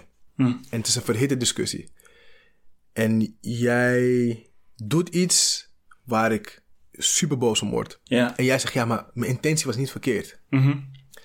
We kunnen dan 2 dingen doen. Mm-hmm. Ik kan kijken naar wat je intentie was. Maar ik kan ook kijken wat je gevolgen zijn van je intenties. Mm-hmm. Want om het even heel zwart-wit te maken. Als ik op straat rijd in de auto en ik rijd iemand aan en diegene breekt zijn been of wat dan ook. Mijn intentie was niet om diegene aan te rijden. Ja. Maar toch heeft diegene zijn been gebroken. Ja. Diegene gaat niet denken van, oh, het was niet je intentie, dus het maakt niet uit. Ja. Dus, je echt vaststaren op intentie vind ik altijd een beetje moeilijk. Ja. Omdat intentie maakt alleen maar uit voor degene die de intenties had. Ja, maar niet voor de slachtoffer. Ik hoor je. Ja, ik hoor je. Kijk, en ik probeer altijd vanuit... Laat me dit er ook bij zeggen, hoor. Ik probeer vanuit liefde te manoeuvreren. Ja, maar het gebeurt niet altijd, natuurlijk. Dus dit is voor mij ook nog steeds een proces. Mm-hmm. Maar liefde focust niet op de gevolgen. Ja, dat is waar. Alleen angst focust op de gevolgen. Ja. Want dat komt weer uit het hoofd. Precies. Liefde komt uit het hart, is alleen maar bezig met het hier en nu. Dus je kan iemand op straat zien en tegen diegene zeggen van... Hey, gisteren had ik iemand toevallig op met een rolstoel, zou ik je een duwtje geven? Ja. En diegene zei, dat is heel leuk. Mm-hmm. Maar ze had ook kunnen zeggen, nee, ga weg van hier. Ja. En als ik dan zou denken van, misschien zal ze zeggen, nee, ga weg van hier. Ja. Dan is het weer die angst dat overneemt. Dus ik probeer altijd te denken in liefde. En de consequenties zijn voor mij niet relevant. Nee, dat is waar. Want ze zijn wel relevant natuurlijk, maar voor liefde is het niet relevant. Nee, klopt. Inderdaad, liefde, dat is waar. Wat je zegt, liefde is een van de weinige dingen een van de weinige dingen waarbij ik denk, uitzonderingen daar gelaten, waarbij intentie altijd leidend is. Bijna altijd. Ja, dat denk ik wel. Want kunnen natuurlijk ook hele slechte dingen uit naam van liefde worden gedaan. Ja. Waarbij de intentie, ik doe het vanuit liefde. Maar liefde is wel een van de weinige dingen waarvan ik denk, daar kan je intentie, daar kan je misschien wat meer gewicht hangen aan intentie. Ja, dat is waar. Maar de dingen ook met liefde is ook... De perceptie van liefde hoeft ook niet altijd te kloppen. Hè? Want als mijn dochter bijvoorbeeld wordt gepest... en vanuit liefde vertel ik haar dat ze haar terug moet pesten. Ja. Dat is niet liefde, want dan heb ik geen liefde voor diegene die pest. Klopt. Maar dat is... Snap je? Moeilijke. Oh, dat is dus dat kan nooit. Dat kan niet. Dus ik zal mijn dochter ook nooit van mijn leven leren... dat ze terug moet pesten. Ik zal er wel zeggen van... je moet voor jezelf opkomen. Dus er moet een punt komen dat als zij pest of zij slaat jou... Mm-hmm. Er moet een punt komen dat je of terugslaat... of laat zien van, tot hier en niet verder. Ja, maar ik ga haar niet zeggen van, oké, laat me even zien hoe ze eruit ziet. Heeft ze een grote neus? Dan moet je haar gaan pesten op haar neus. Want dat is die afgescheidenheid. En dan zeggen we eigenlijk van, oké, het is mijn kind... maar dat meisje is... Het boeit niet. Het boeit niet. Ja. Nee, zij is ook mijn kind. Ja. Voor haar moet ik ook liefde hebben. Exact. Ja. Dus dat is... dat is een hele... grote vorm van liefde. Waar je toe in staat moet zijn. Ach, om inderdaad... naar het grote geheel te kijken. Niet alleen naar jouw dochter. Ja. En onze natuur wil misschien niks anders dan alleen kijken naar onze dochter, weet je. Juist. Maar je moet het collectief inderdaad bekijken waar je dochter in moet leven. Juist. Dus als jij niet liefdevol bent naar het collectief, zal dat ook invloed hebben op je dochter. Op mij, op alles, op iedereen, op alle dingen, man. En dat zijn ook schaduwstukken, hè? Ja, als zij gepest wordt, zijn het haar schaduwstukken, man. Zeker. Dus maar dat zijn moeilijk, hoor. Dat zijn interessante dingen, ja. Maar wat ik zeg, kijk, rationeel weet ik het allemaal. Ja. Maar als het moment daar is, tuurlijk. Misschien als er naar me toe komt en zegt, je wordt gepest, ik word helemaal gek. Bij wijze van. Dus ik weet het allemaal niet. Wat ik nog wilde vragen, hè, want we moeten wel naar de afsluiting, want we zijn bijna 2 uur bezig. Mm. Wat is voor jou het verschil tussen een discussie en een ruzie? Een discussie... Oké, als je het me zo zou vragen en ik zou zwart-wit antwoord moeten geven, dan zou ik zeggen, bij een discussie zitten er niet of nauwelijks emoties bij. Mm. Dan gaat het over, ik noem maar wat, de snelste route naar huis. En dan kunnen we daarover discussiëren. En jij zegt van ja, via de snelweg is beter. Ik zeg van nee, maar het is file. Dus we kunnen liever binnen doorgaan. Mm. Dat is een discussie. Er zit weinig emotie bij. Ruzie, er zitten heel veel emoties bij. En bij ruzies wordt het vaak lelijk. Daarom vind ik ook, er is een kunst in het maken, in het ruzie maken. Dat is een kunst. Want ruzie maken is wel belangrijk, denk ik. Oh ja. Omdat als je ruzie maakt, kan je ongezouten vertellen wat je misschien al een tijd lang voelt. De fluwelen handschoenen gaan af. Je kan zeggen, oké, dit is wat ik eigenlijk van je vind. En dit is even niet mooi opgebouwd van, hey, ik voel mij... Nee, dit is gewoon wat ik van jou vind. En of het terecht is of niet, daar kom ik zo wel achter. Maar dit is wat ik van jou vind vanuit de rauwste versie van mezelf. Hmm. En daar ga jij op reageren. En jij gaat dan vertellen, dit is wat ik van jou vind. En dan gaat het even botsen. En hopelijk, als je het dus niet te persoonlijk maakt, dus als je de kunst van het ruzie maken beheerst, dan ga je weer naar het rationele. Hmm. Oké, waarom voel jij je zo? En dan ga je daar naartoe komen. Maar soms moet je even vertellen wat je van elkaar vindt. Mooi. Rauw. Ja, mooi. Ja. Mooi. Goed dat je dit zo zegt. Want ik probeer het altijd een beetje te vermijden. Ja. Ruzies of zo. Mm-hmm. Ik probeer een beetje die guy te zijn die nooit ruzie maakt. Ja. Maar nu je dit zo zegt, is het soms misschien wel eens nodig om ruzie te maken. Ja, soms essentieel. Want soms kan je heel lang op je tenen lopen. Lang beleefd blijven naar elkaar toe. Iets zeggen wat je niet fijn vindt. Maar op zo'n manier, waardoor de boodschap toch niet helemaal doorkomt bij de ander. Mm. Ja, en dan moet het even lelijk worden. Ja. Soms moeten, en zeker in vriendschappen of in relaties, of in principe in elke relatie, soms moet het even lelijk worden. Mm. En als het lelijk is geworden en je kan terugkomen, dan ga je weer naar een hoger niveau in je relatie. Ja. Als je terug kan komen. Als je terug kan komen, want dat is het wel. Juist. Je moet wel terugkomen. En de kans is groot dat jullie niet meer boos op elkaar gaan zijn. Mm. Dus zorg ervoor dat je niet te lelijk wordt in die ruzie. Mm. Zorg ervoor dat je geen dingen omhoog haalt die zo schadelijk zijn dat de littekens die achterblijven, dat die te diep zijn. Ja. Dus ik denk dat een essentieel onderdeel is van het ruzie maken. Mooi. Ja. Mooi, bedankt voor deze. Wat kunnen jullie nog van jou verwachten? Hoe is het met de podcast met Mariette? Goed, ja, we hebben nu een winterstop. We hebben altijd in december, januari hebben we een winterstop. En we gaan dus begin februari gaan we dan beginnen met seizoen 4. Okay. Dus het gaat hard. Okay. Seizoen 4 alweer. Ja. En het gaat nog steeds wel goed. De luisteraars groeien. De waardering groeit. We blijven het met liefde maken. We blijven... Want soms krijgen we ook wel de vraag, hoe kom je op de onderwerpen om weer over iets te praten? Ik denk van door te leven. Ja. Door te leven, dan loop je weer tegen iets aan. Ja. Of dan door een simpel gesprek, dan komt weer een vraag in je hoofd op en denk van oké, dit is een aflevering. Ja. Dus dat is het simpelste wat er is. Leef en je komt tot vragen. En die vragen, daar zijn weer antwoorden voor die voor jou op dat moment dan kloppen. Mooi. En dan heb je een podcastaflevering. Ja, dat is echt zo. Als je het niet heel erg vindt, ik heb Anna Verwaal.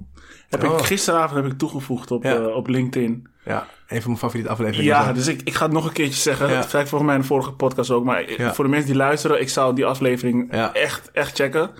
De podcast van Mariette en Dwight, Make Love Work. Ja. Met Anna Verwaal. Ja. Wat is de titel? From Womb to World. From Womb to World. From Womb to World. Ja, het gaat over de imprinting die je meekrijgt als embryo. En Anna zegt ook zelfs nog de fase daarvoor. Ja. Dus de staat van je moeder tijdens haar zwangerschap, de connectie tussen je vader en je moeder tijdens zwangerschap. Ja. En ook hoe je op de wereld komt, dus of je in een couveuse hebt gelegen. Dus al die elementen die hebben bijgedragen aan hoe je hier op aarde bent gekomen, dat die nog invloed hebben op hoe je nu bent. En dat je misschien wat dingen bijdraagt die helemaal niet van jou zijn. Mm. Maar die je hebt gekregen door hoe je de bevalling is gegaan, zwangerschap, et cetera. Mm. Nog steeds op de dag van vandaag een van mijn favoriete afleveringen. Ja, mooie vraag. Ja, dus ik ga er een berichtje sturen. Ja. Hopelijk staat ze voor open om met mij te verbinden. Ja. School of Life, dat is ook nog gaande. Ja, het School of Life. We zijn echt een nieuwe weg ingeslagen ook. Met onze nieuwe slogan, wat je altijd wilde leren. Omdat we natuurlijk heel veel leren op de basisschool, dus middelbare school, et cetera, van onze ouders. Maar we leren eigenlijk vrij weinig over hoe je omgaat met liefdesverdriet. Hoe ga je om met conflict? Hoe ga je erom als je droom aan wilt vinden? Of bestaat je droom aan überhaupt? Weet je, al die levensvragen die zo essentieel zijn, die je niet op school leert. Daarvoor ga je naar School of Life. Want dan kan je leren wat je altijd wilde leren. Dus we gaan hele mooie dingen maken. Mooi. Ik ben heel benieuwd. Dwight, ik wil je bedanken voor dit gesprek. Ja, jij bedankt, man. Dit is mijn langste gesprek tot nu toe. Goed teken. Maar ook een van de fijnste, sowieso. Het heeft me geïnspireerd. En dat gaat het sowieso weer gebeuren als ik het nog een keer ga beluisteren en ga editen. Zijn we iets vergeten? Is er nog iets wat jij wilt? Nee, volgens mij hebben we alles wel aangeraakt. We heel veel dingen aangeraakt. En als we iets niet hebben aangeraakt, dan komt het in ons derde gesprek. Ik wou net zeggen. Ja, man. Thanks. Dank je wel. Verbinden met ROMS.